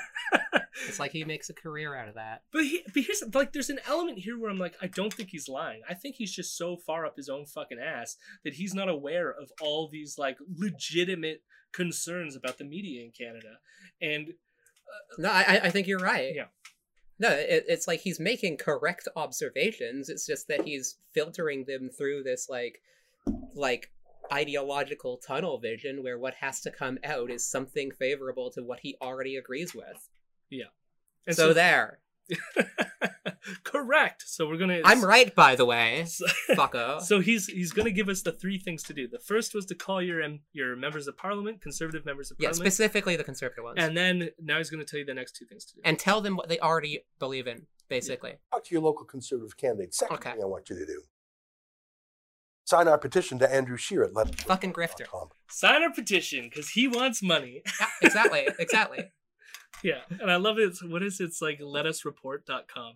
Let us report. We're not being able to report. Such a victim fucking complex. Yeah, yeah, yeah, yeah. yeah. Uh, really. Fucking. Oh. So the third thing that is, that I'm is- going to censor you, Ezra. Oh my god, I'm so. I can do that episode. because I'm working with the like the, the you're an um, Antifa super soldier. Yeah, yeah, exactly. Yeah, I'm I'm actually with the um New World Order. Yeah. I'm like there, there's someone with a scary Jewish name who's telling me what to do and giving me lots of money for it right now, which is why I'm like kind of just basically struggling to pay rent right now off of a basically insignificant uh like scholarship and TA fund. By the way, What are you telling me that universities aren't for privileged people? Privileged elitists that just want to. Anyways, we go, what's the third option? Is clearly just ask for money. But Okay, look yeah, at yeah. So, the so, so far we have talked to conservative MPs about things they already believe in. Uh, give me money. So, no, sign a petition so that I can use to like solicit money later. Uh, okay, But so, then now he's just gonna blanket solicit money. But look at the All right. roundabout way he does it. all right. Oh, good, good. Let us report.com. It's just what it sounds like. Just like Andrew Scheer lets the CBC report, we'll go to a conservative event and, and hand him the petition. Unless they handcuff us uh, again. Andrew Scheer and I are old friends. Surely he'll treat us. He's a very nice guy. We get along really great. Yeah, and I hope they. And here's the thing: is like he keeps on like referring back to like the CBC today still being corrupted by Jian Ghomeshi. It's like, why are they being so nice to the CBC when they're associated with Jian Ghomeshi and they won't even like they'll handcuff us and take us out. But right. anyways, let's hear his. Uh, I guess he's still talking about the petition, but eventually he's going to get to his money pitch. The third thing I'd like you to do is please help us keep on reporting. No matter who kicks us out, no matter how many lawyers we have to hire. I just got off the phone with David. And I've told him to keep asking Andrew Scheer questions, not gotcha. I want to questions. pause there because, in case you're confused, the live stream hasn't started yet. So this is this is Ezra's preamble before they do the hour long uh, Okay. live show. So Just so just just so that you are sure that he wants your money. yeah. so that that's the thing is it happened. This is this is Ezra. Ezra had this petition like ready to fucking go. This Alright. is like literally hour, like an hour after oh, Menzies is arrested, and he's already just like, I need the petition. He I was the petition." prepared. Yeah. Yeah. He came ready. But asking real questions, the kind the CBC would never ask him, questions like these. Justin Trudeau's campaign platform calls for a new political censorship of the internet. Do you support or oppose this? It's a good question. Hey, Andrew, if elected, would you end the $600 million newspaper bailout? So that's the Answer questions that he already knows the The answer reason to why they're and the media framed in a very negative way. So media party, it's because of Unifor, but it's also because of the bailout. Hey, Andrew, if elected, would you privatize the CBC? Hey, Andrew, what do you think the optimum number of immigrants is each year for Canada? And so many more. Those aren't trick questions. No, they're soft. They're questions any conservative should answer, but they're questions that only Rebel News would ask. I mean, Only Like, we would journalist. feed you from our hand in exactly that manner. Well, the thing is, they the last question there, and this is something. uh Do I get into it here? I can't remember, but we covered it in our very first episode, which is he asked Scheer that already, and Scheer gave him what I thought was a pretty decent answer for Andrew Scheer, which isn't saying much. But Right. Andrew Scheer was basically like, "You can't come up with a number because it's going to depend on a lot of variables." Like essentially was the answer, and so Ezra found that to be not a good answer. You need to come up with the definitive number of immigrants that we need to have in this country.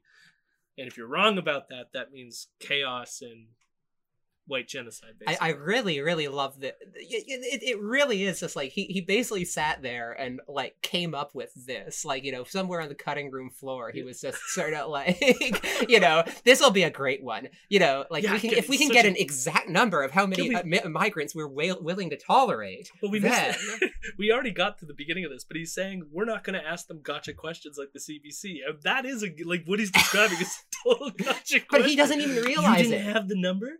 Yeah, yeah, no, he he went he went through that, like you know, he thought that was fucking genius, Yeah. like. pressing Scheer about ending the media bailout. My goal as the publisher of Rebel News is to do journalism, to tell the other side of the story. Now, most of the time, that means asking accountability questions of the Liberals, NDP, and Greens, because the mainstream media never does that. And I'm soft posit here, but again, this is the third thing, and he still hasn't said what the third thing is. yet. We lean conservative here at Rebel News, and we wear our heart on our sleeves. We want Trudeau gone. I just wrote a best-selling book called The He still sounds like he's going to media won't tell burst out in tears any corruption. second. I think it's pretty clear what I stand for. He also Ha- said that The Libranos is a bestseller. I have no clue what it's a bestseller on, but apparently his new book is a bestseller. stats, maybe. I don't, but where? Where? Like he It's is it a New York somewhere. Times bestseller? it's just It's a It's a bestseller bestseller. among like internet grifters. How about that? have for 30 years. But that doesn't mean we're going to let Andrew Scheer become like Justin Trudeau. Having police arrest David Menzies and handcuff him was a Trudeau move, not a move any conservative should be proud of. Actually, it's worse. I've never actually seen Trudeau have someone arrested. Have you? You can help us out at letusreport.com. Sign our petition to Andrew Scheer to let us report.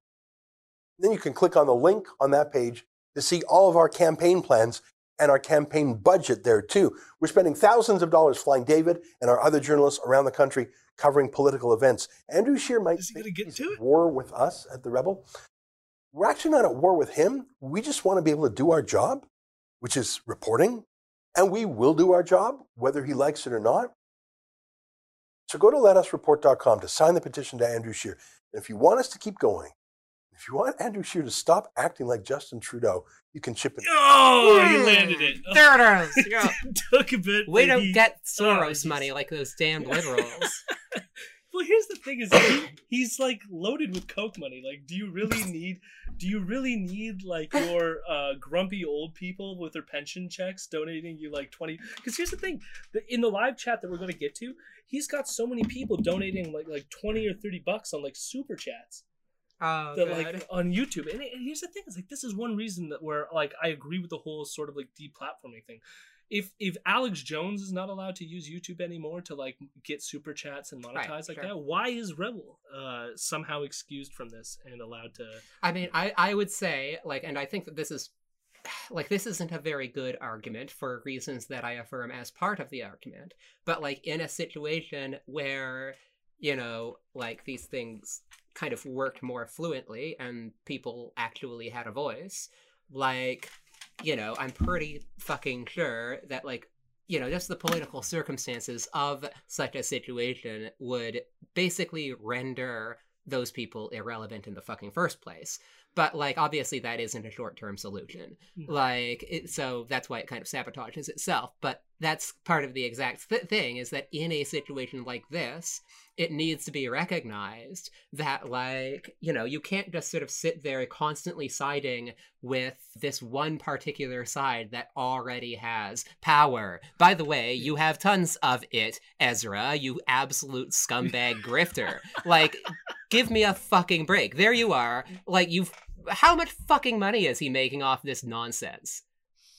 We don't have those exact numbers. because Yeah, yeah, yeah. have to Well, I'm pretty you know. sure you're fucking well off. they move right into uh Yeah, yeah, yeah. the yeah. live the live show now, and live. I, I took a clip of one of these super chats that they get.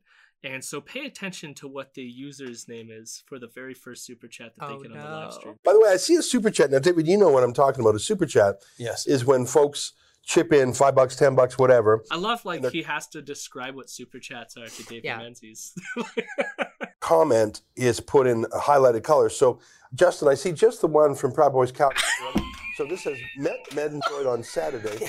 Nicest guy ever. Shame on the morons who rejected him, and even greater shame on the Oh rate God. zero. they they don't even Ethno address State it. It's just 69. like Proud Boy Calgary, just boom, and he just like doesn't even address it. Just that's that's the guy dropping some super chats. Pegida Rock. Oh my god! And so like again, th- he made he had to have made a couple hundred bucks on the super chats alone in that uh that live stream. Moving right along, uh, let's get into a bit of uh what happened. So what did fucking happen? I'm so lost, actually. Yeah, so they they go into a bit of the details here. I saw a tweet from the Globe and Mail just saying this happened. David Akin, some rebel. the setup of this is, I guess, so as David's being arrested, of course, like a lot of the media there that are covering this are like tweeting about it and filming it or whatever. And so the thing is, like, they are sort of like connected with the media, like in the past. Like, I think both uh, Menzies and Ezra worked for uh, Sun Media and stuff like this, so they know some of the reporters. yeah, yeah, okay. And so this That's guy, that surprises me in absolutely no way at all. yeah. So they're covering this one dude and who sent out a tweet. His name's Clay Aiken. And apparently they used to work together. And Ezra is sort of He- like leads into this clip by saying, Oh, they didn't even name Menzies in the tweet. They just said some individual, right? So this is like how, the lead into to this thing. So they're trying to frame it as like the media are these bad guys who are covering us all wrong, basically. Right, the media, Yeah. but not the, the ones media we party. like. I saw a tweet from the Globe and Mail just saying this happened. David Akin, some rebel reporter. You and I used Holy to work. cow, David said Oh, that? yeah, Let me let me call that. Can you call it? Oh, David Akin. Yeah, I was thinking. David Akin worked with you and me at the Sun News Network. He worked with you a hundred he's forgotten times, and he calls you a some guy from Rebel oh, Media. no. I guess that's what happens when you're on the payroll of Unifor, because Glen McGregor, Unifor journalist at CTV, David Akin, Unifor journal- journalist at Global. Um, I forget the name of the lady from the Global Mail, Unifor journalist. Yep. So three Unifor journalists, each of whom is personally contributing from their own pocket to an anti-Trudeau, sorry, pro-Trudeau, anti-Scheer campaign. They really don't understand how unions work. Yeah, yeah, yeah. No, Like it, it really, it does- really like, there's is. no way that the fact that you get dues taken off your check every month or whenever your check is handed out, that somehow that like equates to you automatically being politically biased. Yeah, yeah. Booga booga, it's the unions. Yeah. Not one of them said a word about your arrest. Yeah, and I did ask them that. I said, "What about you know uh, some solidarity here, brothers?" And sisters? I'm sure that's exactly what you fucking said. No, no, it is. It actually is, and it's Really? amazing. He's being arrested and handcuffed, and he's looking at them, and he's like, "Hey, where's some solidarity, brothers and sisters?" All of a sudden, I'm considering you working class. Like, frustrating. The most frustrating thing of all was that they wouldn't even give me an answer. Now, after I got kicked to the sidewalk before the arrest happened, Ezra, uh, Mitch Potter from the Toronto Star approached me.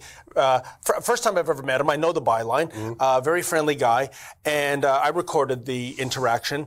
And I said, you know, Mitch, you know what gets me is that if this was happening to you, I would have gone to bat for you. I But- believe that, by the way. Yeah, I- I That's would've- what we do. We're a free speech group here. Exactly.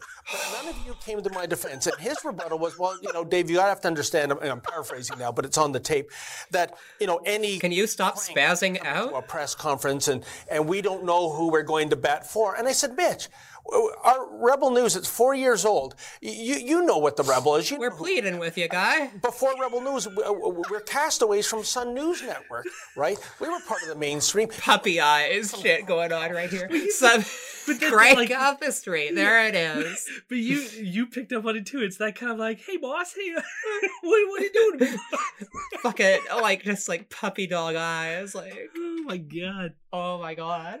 I'm not I'm not some crank off the street. Why why you gotta be joshing me around like this? We were t- literally too insane for Sun Media. Please take us seriously. Oh, okay. So, and again, uh, him him saying we go bat go to bat for anyone on these free speech grounds. Oh, Not a word no, on no, the no, no, Justin no, no. Bright case, right? Like they're clear. Anyway, so then they uh they they pull up live the tweet from David Akin, and this is where it gets oh. like I still love the fact that you called him Clay Aiken I know, earlier. know. That's a very different. I different. have it written in my notes as Clay Aiken too. So that is yeah. that, that, that is your gaff of the fucking session right Oh. here. Here- We've got here. Let me show you David Akin's tweet. The CPC, conservative leaders to have just removed an individual from the room where Andrew Scheer, because that individual was non-accredited media. That individual was David Menzies. So I'm gonna pause it here because he just finished reading the tweet and it did say David Menzies. So now here's like two seconds ago they were just riffing on the fact that they didn't even say your name, and now they realize that they got the tweet wrong and that the reporter actually did say his name.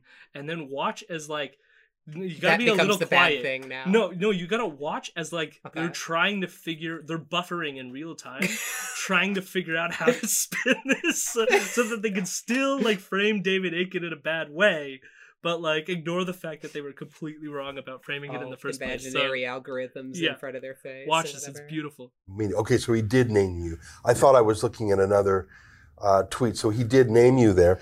Um, so again, Unifor journalist. Yeah. Taking his own union dues to pay for uh, a pro Trudeau campaign. Yeah. A bailout journalist, as the Unifor journalists are. Yes. Um, I guess he did use your name. Wow, thank you, David. Uh, What's with not- the individual part? Is he worried about misgendering? Yeah, but the weird thing is, why would he not say one word about free speech? There's Like what a What? fucking journey! What did you like? You could that pause too was not edited. They like they froze. They were like, "What do we say? What do we say? What do we say?" And then you had And then Menzies. it's well, gender guys, right? What's with that? And again, I, I think I was talking to you before we started recording, but Menzies is someone who's like you can feel the transphobia off of him. Mhm. Like the fact that that's the first thing that he goes to all the right, time. right, right, yeah. Uh, and even when he does his, it's not even a joke. It's just like uh misgendering, guys. Am I right? no. Even when he does his coverage, it's so. uh, what's with pronouns? What's with those things? It's well, it's not even that he refuses to say pronouns. So, so here's here's the thing. No, he doesn't. He probably says he, she all the time. No, okay, I, I mean like correctly. but he he uh every time they've covered a trans person, both him and Ezra always use the person's Oh, dead I'm name love this. and Let's uses the wrong pronoun. Right. Always. That's Always. just how they talk about What if they don't know people. it? Uh What if they don't have a dead name? I'm your worst fucking nightmare, by the way. that's Like you can call me a dude if you want, because I know I'm more a one than you, and I'm a girl. You piece of shit. but he gets it well because there, there was one How fucking tall is it he? was like a trans person on Twitter that they Alright. couldn't realize what uh, their dead name was, so they used her original name. But when they know your dead name, they'll, Right. they'll use it. yeah, yeah, yeah. Okay, cool.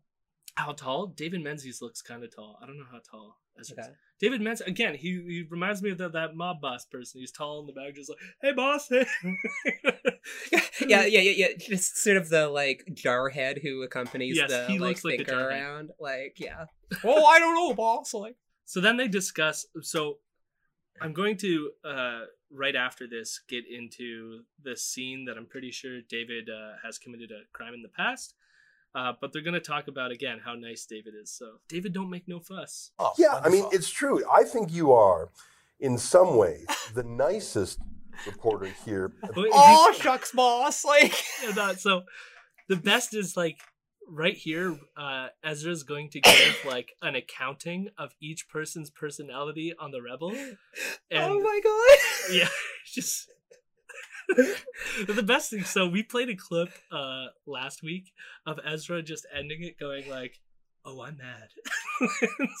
And like we joked about it but listen how he describes himself. By that is, I get mad. Keean gets scrappy. Yeah. Sheila will bust your balls. Yeah. and sheila's terribly boring like she she, she can't bust This is like- anyone's balls But She's- this is like their imaginary like Oh, idea yeah. of what women are like. So like basically anyone, any woman who isn't like you know, I, chances are that by these guys, Yeah, she's like, got a bit of spunk, I guess. yeah, A yeah, she's more than- spunky. yeah. She's spunky. Yeah, that that's exactly the term I'm quite sure that they would fucking use. Let's continue. But she's Let's hear boring. this But then the other guy. person. That's true. Jessica is sweet. Yes. Oh, she's And sweet. Jessica is like the Uh-huh. their new Lauren Southern. Uh huh. So that's Uh-huh. Jessica Sweet. But you, I mean, I remember when you were being hit with a pink cane by Jonathan Yaniv out there in Vancouver. You were being hit by. Oh boy, there's a fun one. You didn't swear. And no. You didn't swear. No. I th- here's a guy being hit with a cane. He won't even swear. Friend to all. When you're interviewing people who are antagonistic to you, you even say Mister or Sir. Like I think you are the most polite person.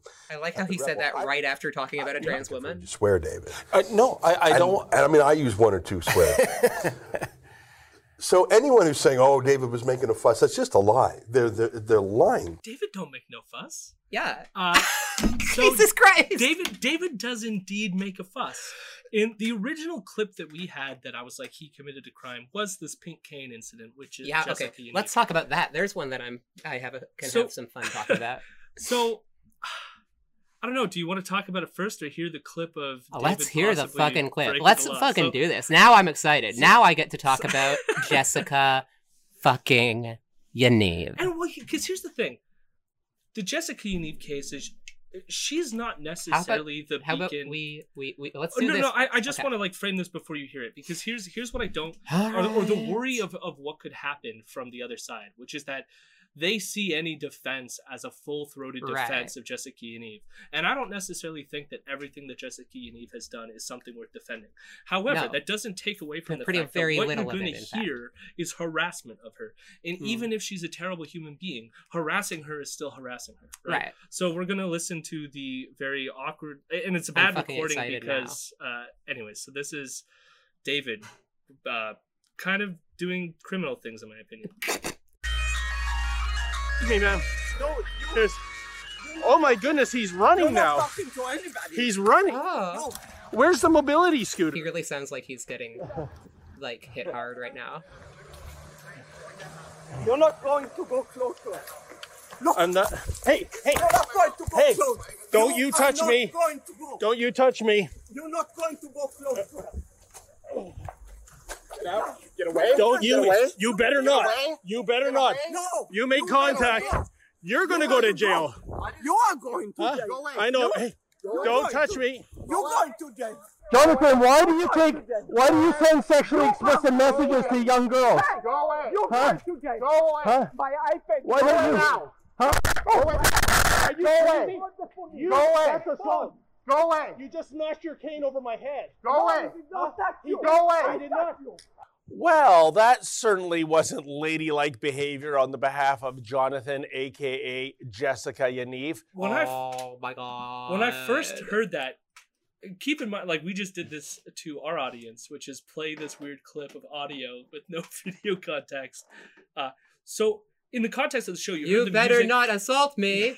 you heard the music playing in the beginning, and then all of a sudden this clip plays, and so the music is like we're moving to a new segment. So when I first heard this, Yeah. I was completely devoid of any context. I'm like, what the fuck am I listening to? And then you watch the video, and David is like running after her, and again, dead naming her, misgendering her. And then is like insulting her for her disability Right. and getting in her way. And here's the thing: so you have someone with a mobility issue, and now you're blocking them Yeah. from being able to move. no, and no, you no. have you have uh the the people with Jessica being like, "Go, you're not welcome here. Leave us alone. Leave us alone." Repeatedly, and he refuses and keeps getting in their faces until uh, eventually Jessica does use her cane to like poke them away, right. And then that's when oh, they're like, Oh, because "You he's can-" literally getting up in her face and like Right. physically impeding her like that's yeah while also again like harassing her like quite obviously like i mean obviously like okay so obviously you know when I first heard- Yeah. saw that, well, heard it and then saw it, I was like, if I was Jessica Yaniv, I'm pretty sure that I have a good oh, case. oh yeah yeah yeah Okay. no no no i mean from that alone there's no reason not I mean- to like her other well i mean i mean there's no reason to like her I, the, the point is like point No, is she's she's yeah a, no a he was harassing her. but yeah, he was harassing her. I mean, I don't think that she's that complicated, but in this kind of situation, you know, like, I mean, I have problems with Jessica Yaniv. I would take out shit on Jessica Yaniv, but I wouldn't do it by fucking, like, misgendering her and making fun of her disability. Like, obviously, that's fucked right up. yeah. Like, yeah, anyway. I mean that that's that's basically it. But it's again, it's amazing to me that the way they're I'm being framing- very res- we dis- very respectful by calling you sir over and over. Like, you know, obviously David that makes- is disingenuous. David makes no fuss. No. and it's like That this- was not making a fuss at all. Like literally stalking someone, misgendering them over and over and over again, asking them loaded questions, and then and and this clip acting like that I you're played being happened uh, a month ago. Right. So it's like recent events. but this is what they do, you know? Like if you go to those Pegida rallies, it's the same shit where they're constantly trying to piss you off and whatever, and get you to getting you to basically trying to get you to smack them one. Uh, and then if they were to do that, then it, they'd have it all on fucking video, and then they'd put it on fucking YouTube. But yeah, it's it's this like it's a hyper masculine masculine behavior. Like we're the tough guys. We're gonna go in there. And then it was like I bet they've been in the fucking like Marines or some shit. And the only reason you want to frame him as being like such a softy nice guy now is because he got arrested and you want to say Right. that like oh the cops overreacted in some way or like if i was if i was uh, behaving overly aggressive that's when you should have arrested me but i Yeah. wasn't behaving that way and meanwhile i'm thinking like this this isn't just something that happened a month ago like uh, just uh two weeks ago three weeks ago? I can't remember. We did an episode where ezra goes through like a demo reel of like past things. It was to open up the campaign coverage and be like look this Oh is my team and this is the stuff that they've done right? And they played clip after clip of like david menzies harassing people in the street and like chasing them down. And so it's like this is this is all that rebel does. So all the reporters fucking normal. And yet- Ah, to frame them as like oh we're just we're just a bunch of softies. Yeah. uh, We- so- we we never swear. Right We never swear. We're very polite. We we we we respect our family and we respect God and we respect each other. And uh and um so we're going to uh i'm trying to do this episode in chronological order okay, sorry. And so, well, no, I'm just framing this because it's an emotional roller coaster. Because, Oh. like, the trans stuff, you're just like, oh, that's heavy. Why are they being harassers, Yeah. committing crimes? And now we're going to get to the most ridiculously hilarious thing I've ever heard in my life, which is them describing the incident of uh, David Menzies being hit by the bus. That he claims he was hit by Scheer's campaign bus. And here's the thing is, when I first heard that claim, I immediately was like, I need to see video of David Menzies being hit by a bus.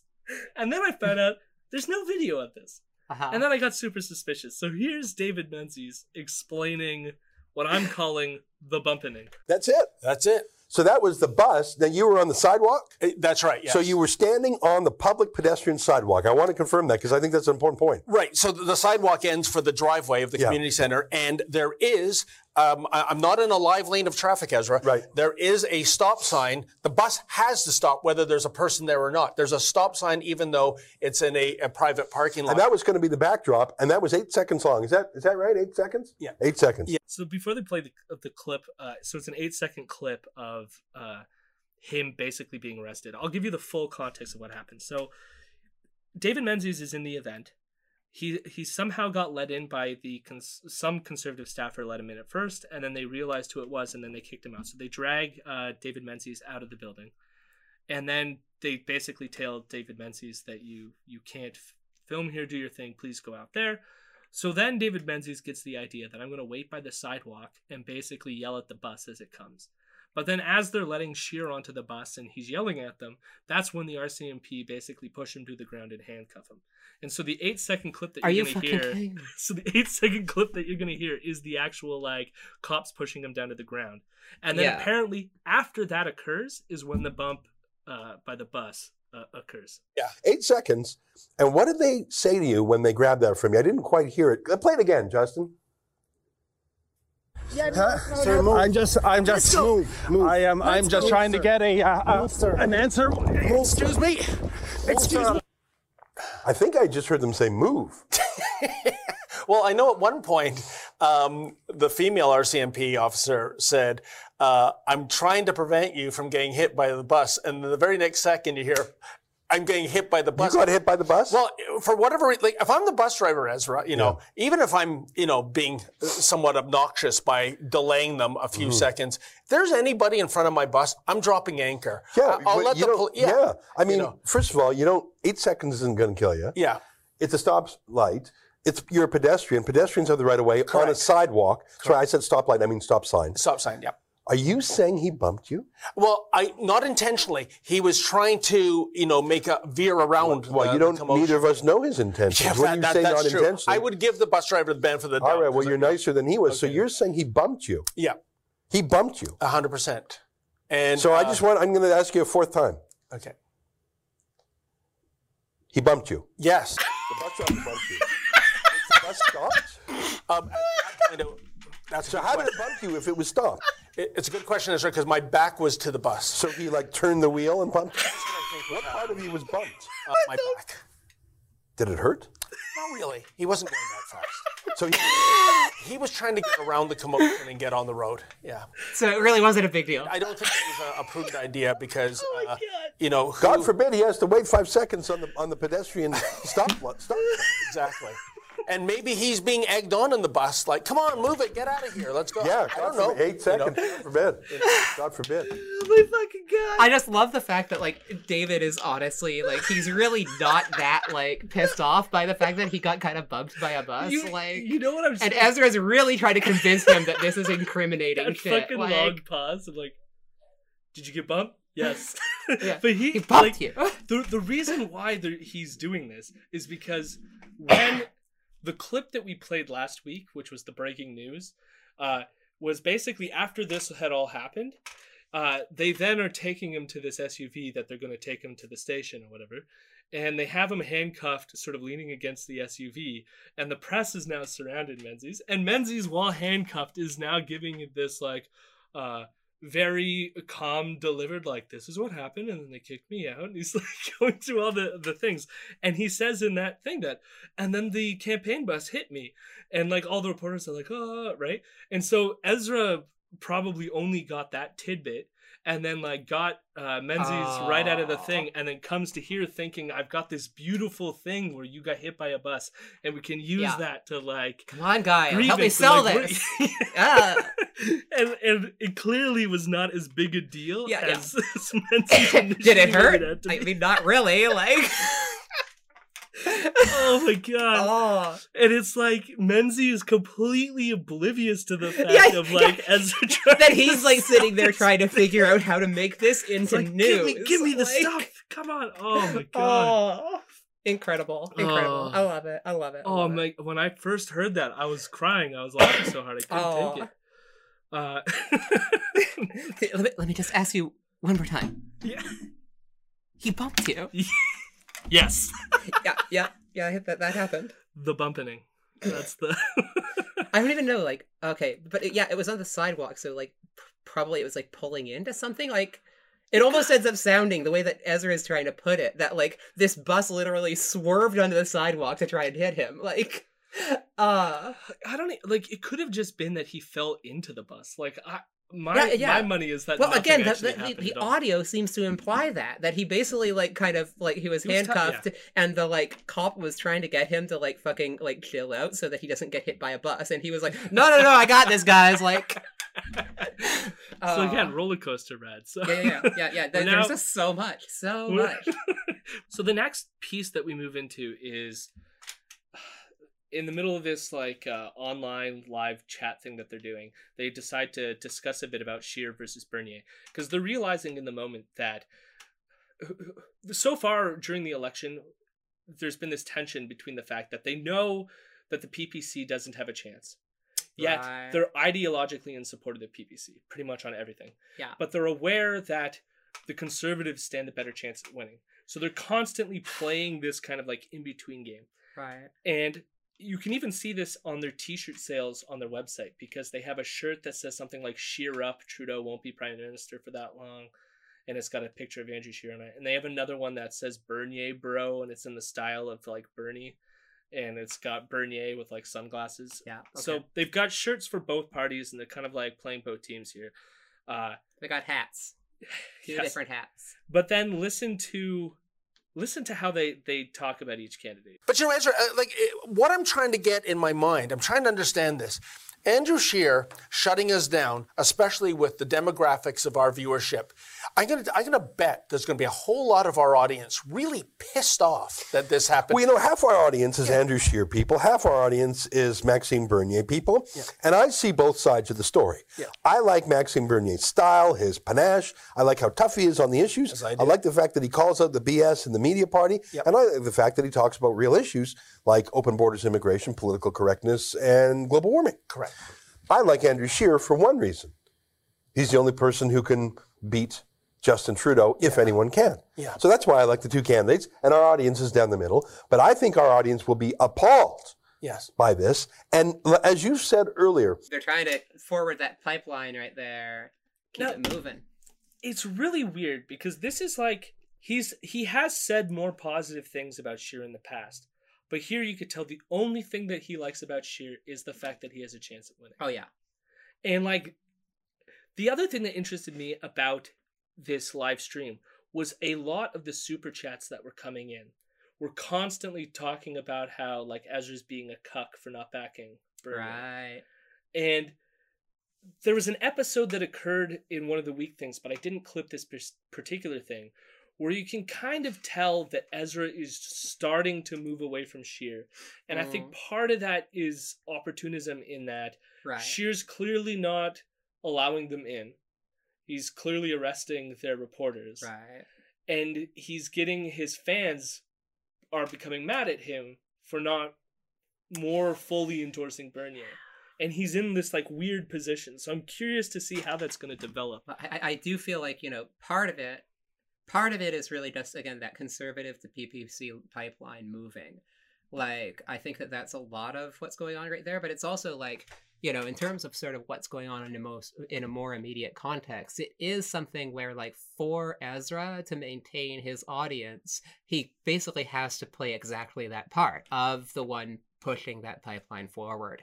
Like, and so I think that like you know, it, it, it he, he's following the money ultimately, and his entire thing is based on harnessing this kind of marginal group of extreme right uh, weirdos um, who basically constitute sort of the you know this this combination of the PPC and the kind of the rightward demographic of the conservatives. And like so by harnessing that kind of thing, he manages in a way actually to create awkwardly enough more unity. He's sitting there and like creating his own ongoing demographic and in the in in, in you know the actual effect of the, this is to push people rightward um and of course that's part of his objective as well Well, I wonder but if there's he's like doing so as an opportunity. I wonder if there's two things playing in his head too, but because I think Ezra is someone who remembers the past that he used to have. He used to have Oh. access, and so I feel like the struggle, and it gets back to even well he has to reach out So that's that's why like, but I think this gets Yeah. back to the issue with how he covered the blackface thing too. right? Because I think part of it in his head is if I just play my cards right, eventually I'll be let back into the fold, and people like Andrew Scheer will accept me again. Ah. right? Because he wants to go back to the pre 2017 days before everyone realized. So what happened? What happened basically was after Well, Charlottesville. you can only do so much of that. though. after Charlottesville happened, the conservatives distanced themselves hardcore from Rebel media. Right. Uh, and so he really wants to get back into that fold. But then again, he's realizing that the only people who have stuck around with him are the far right people who are backing Bernier. Right. And he even admits that Bernier is even hitting all the ideological points. The only difference is Bernier is being protested on all these things where it's like he misses the old days where he used to have access to the upper echelons of like the conservative Right. party, right? back when back in the Sundays. Yeah. Which he obviously apparently yeah, again he was doing that whole puppy dog eyes thing earlier about, you know, please take pity on us. We used to work for Sun and then they were very mean and kicked us out. So now again with the roller coaster, we're gonna go back into some transphobia. You ready for this? Okay, sure, sure, sure. That's what I'm good at talking about after all. I have genders. Was that pervert with the cane ever arrested for assaulting David? now, I mean, I'll I'll speak to that. Oh, So he got a super chat. I guess I cut off the very beginning of there, but the super chat basically asked them about the Yaniv thing and is Yaniv going to be arrested for assaulting you with the cane? which is that we've had discussions with the police there, Yeah. but I have not seen an arrest yet. And I don't want to give away any behind the scenes communications, but it is an outrage Yeah. that he has not yet been charged with assault. I agree. have never in my life seen a more clearly documented case of assault and battery Yeah. as that. And I think the RCMP are increasingly politicized and they're very scared of the trans issue. I think you're right. The only thing they're more scared of than Justin Trudeau and SNC Lavalin is my ass. Trans extremists like Jonathan Yaniv. Sorry, that was was right right next to the mic right there. I'm You just like, you just peaked everything. Well, good Yeah. thing it was playing with. I just yeah, it- it- everything just fucking cut right out right there, like crunch. Like anyway. Do you think that the RCMP is afraid of trans activists? Do you think that's an accurate? I mean, I think that they're afraid of like every single person who has a vested interest against them, and therefore, yes. Like, I mean, but it's not a fear of them not wanting to like prosecute you or uh, I mean, they they like, I mean, fucking like I trans say people, you, but like trans Right. people in general. like tr- trans people get arrested for jaywalking. Like, it's a fucking thing that actually happens. Like, Or their concerns don't get investigated. Uh, yeah, yeah. No, I mean, on a, le- a level of structural violence, yes, they absolutely are part of maintaining all of that. it annoys the hell out of me that we, we played the clip of David Menzies getting hit with the cane and all the harassment that led up to the hitting of the cane. Right. And and it's like they see it as like we're the victims when when like they're completely unaware of the fucking violence that they're causing to, to communities by constantly harassing them and mean, I think refusing to, tr- to treat them with decency. yeah, Like- I, I don't like think that they see clip- trans yeah. people as people. No, they don't at all. Which is like ironic that they think that somehow the RCMP are are afraid of trans activists. Like it's it's Right. completely through their narrow uh, perspective. When, I of- say that the RCMP are afraid of trans activists, I mean it in like a political way, not Right. in a like they're sitting they there quivering in the their RCMP seats. might not want to appear to be discriminatory against Right. trans, but then does shit that is Yeah. obviously They're certainly not following our lead on anything. right. They're just, in fact, it's the exact opposite. You know, So they're gonna uh, talk a bit more about uh, what you can do to to pitch in, and Ezra's going through what the petition looks like and Yeah. look at specifically what he fixates on. give give funny. him PayPal him for his emotional labor. So it's a petition. Why did Andrew Scheer send police to arrest reporter David Menzies?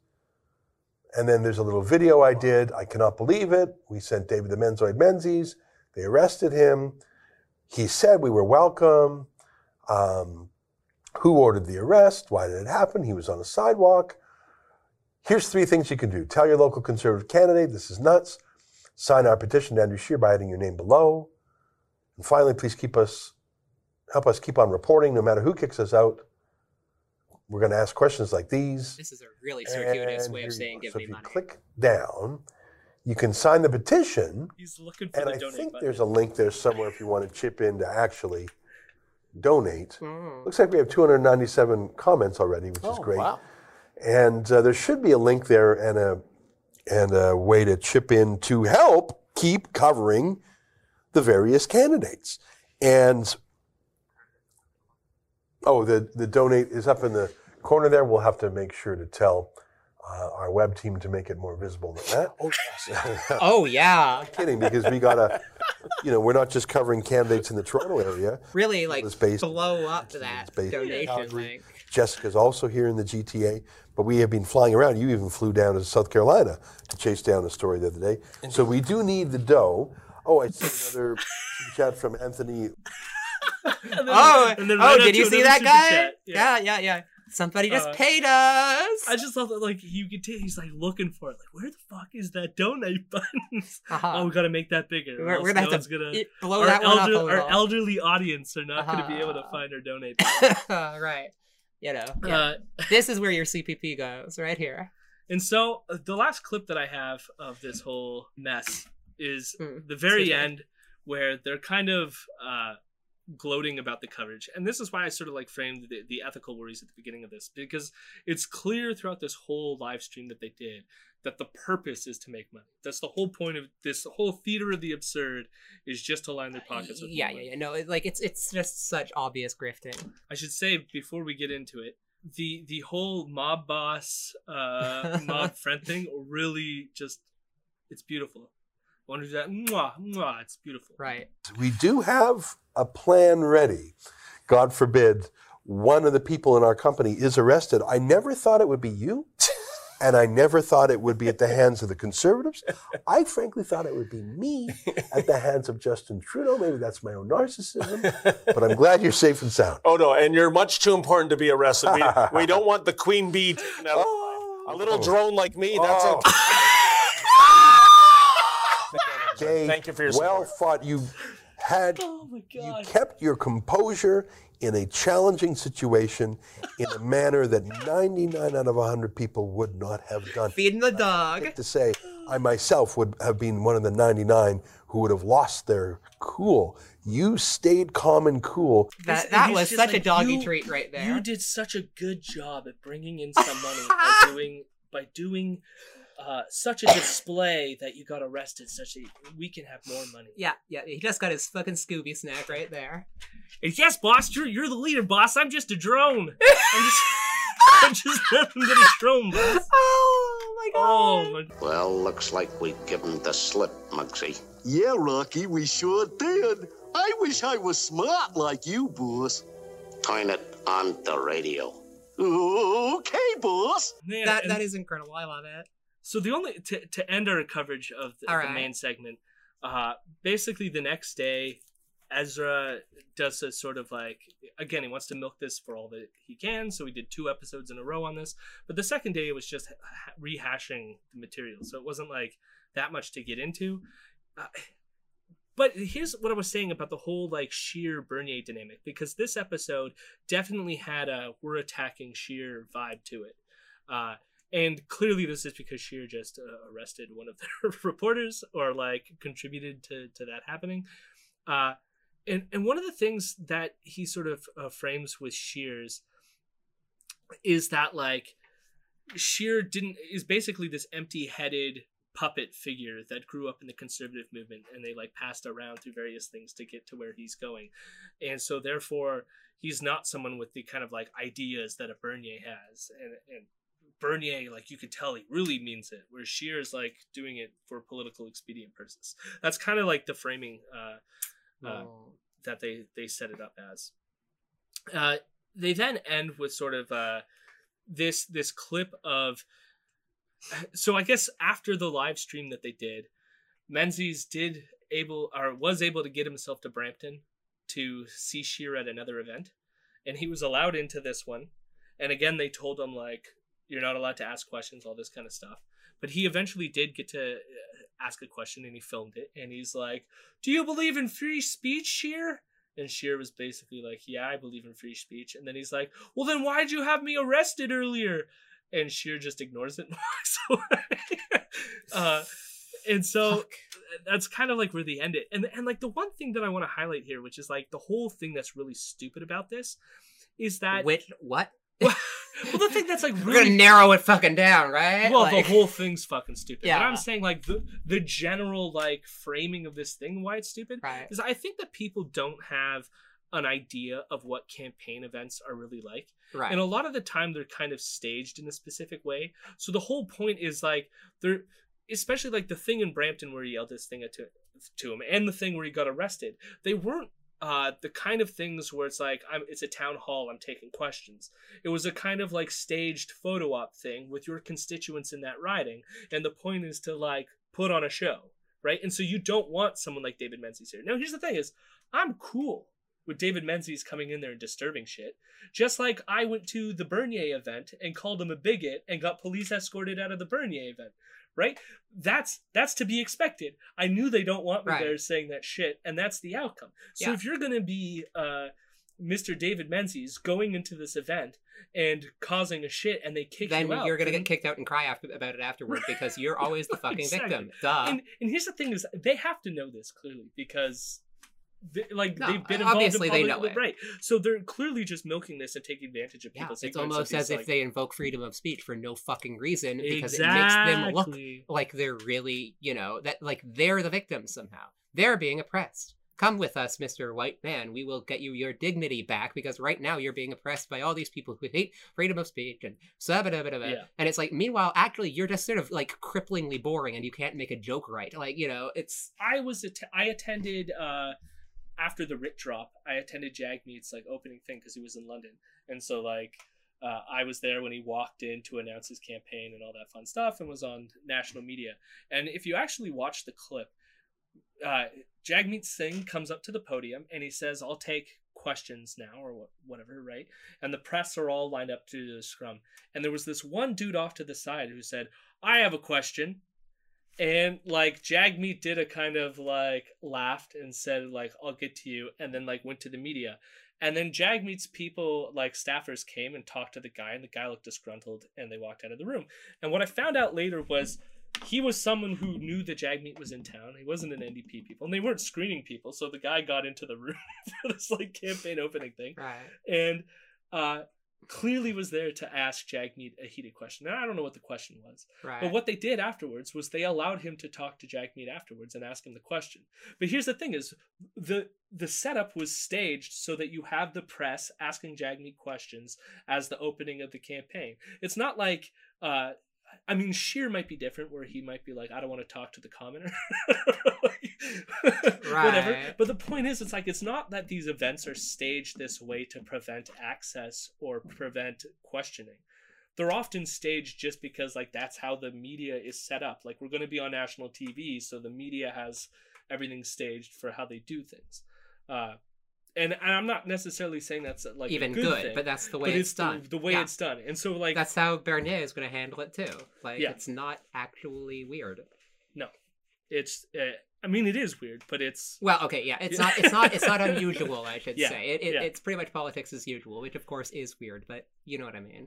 So I guess we'll end it there. I don't. yeah, let's end on that. like, oh my god.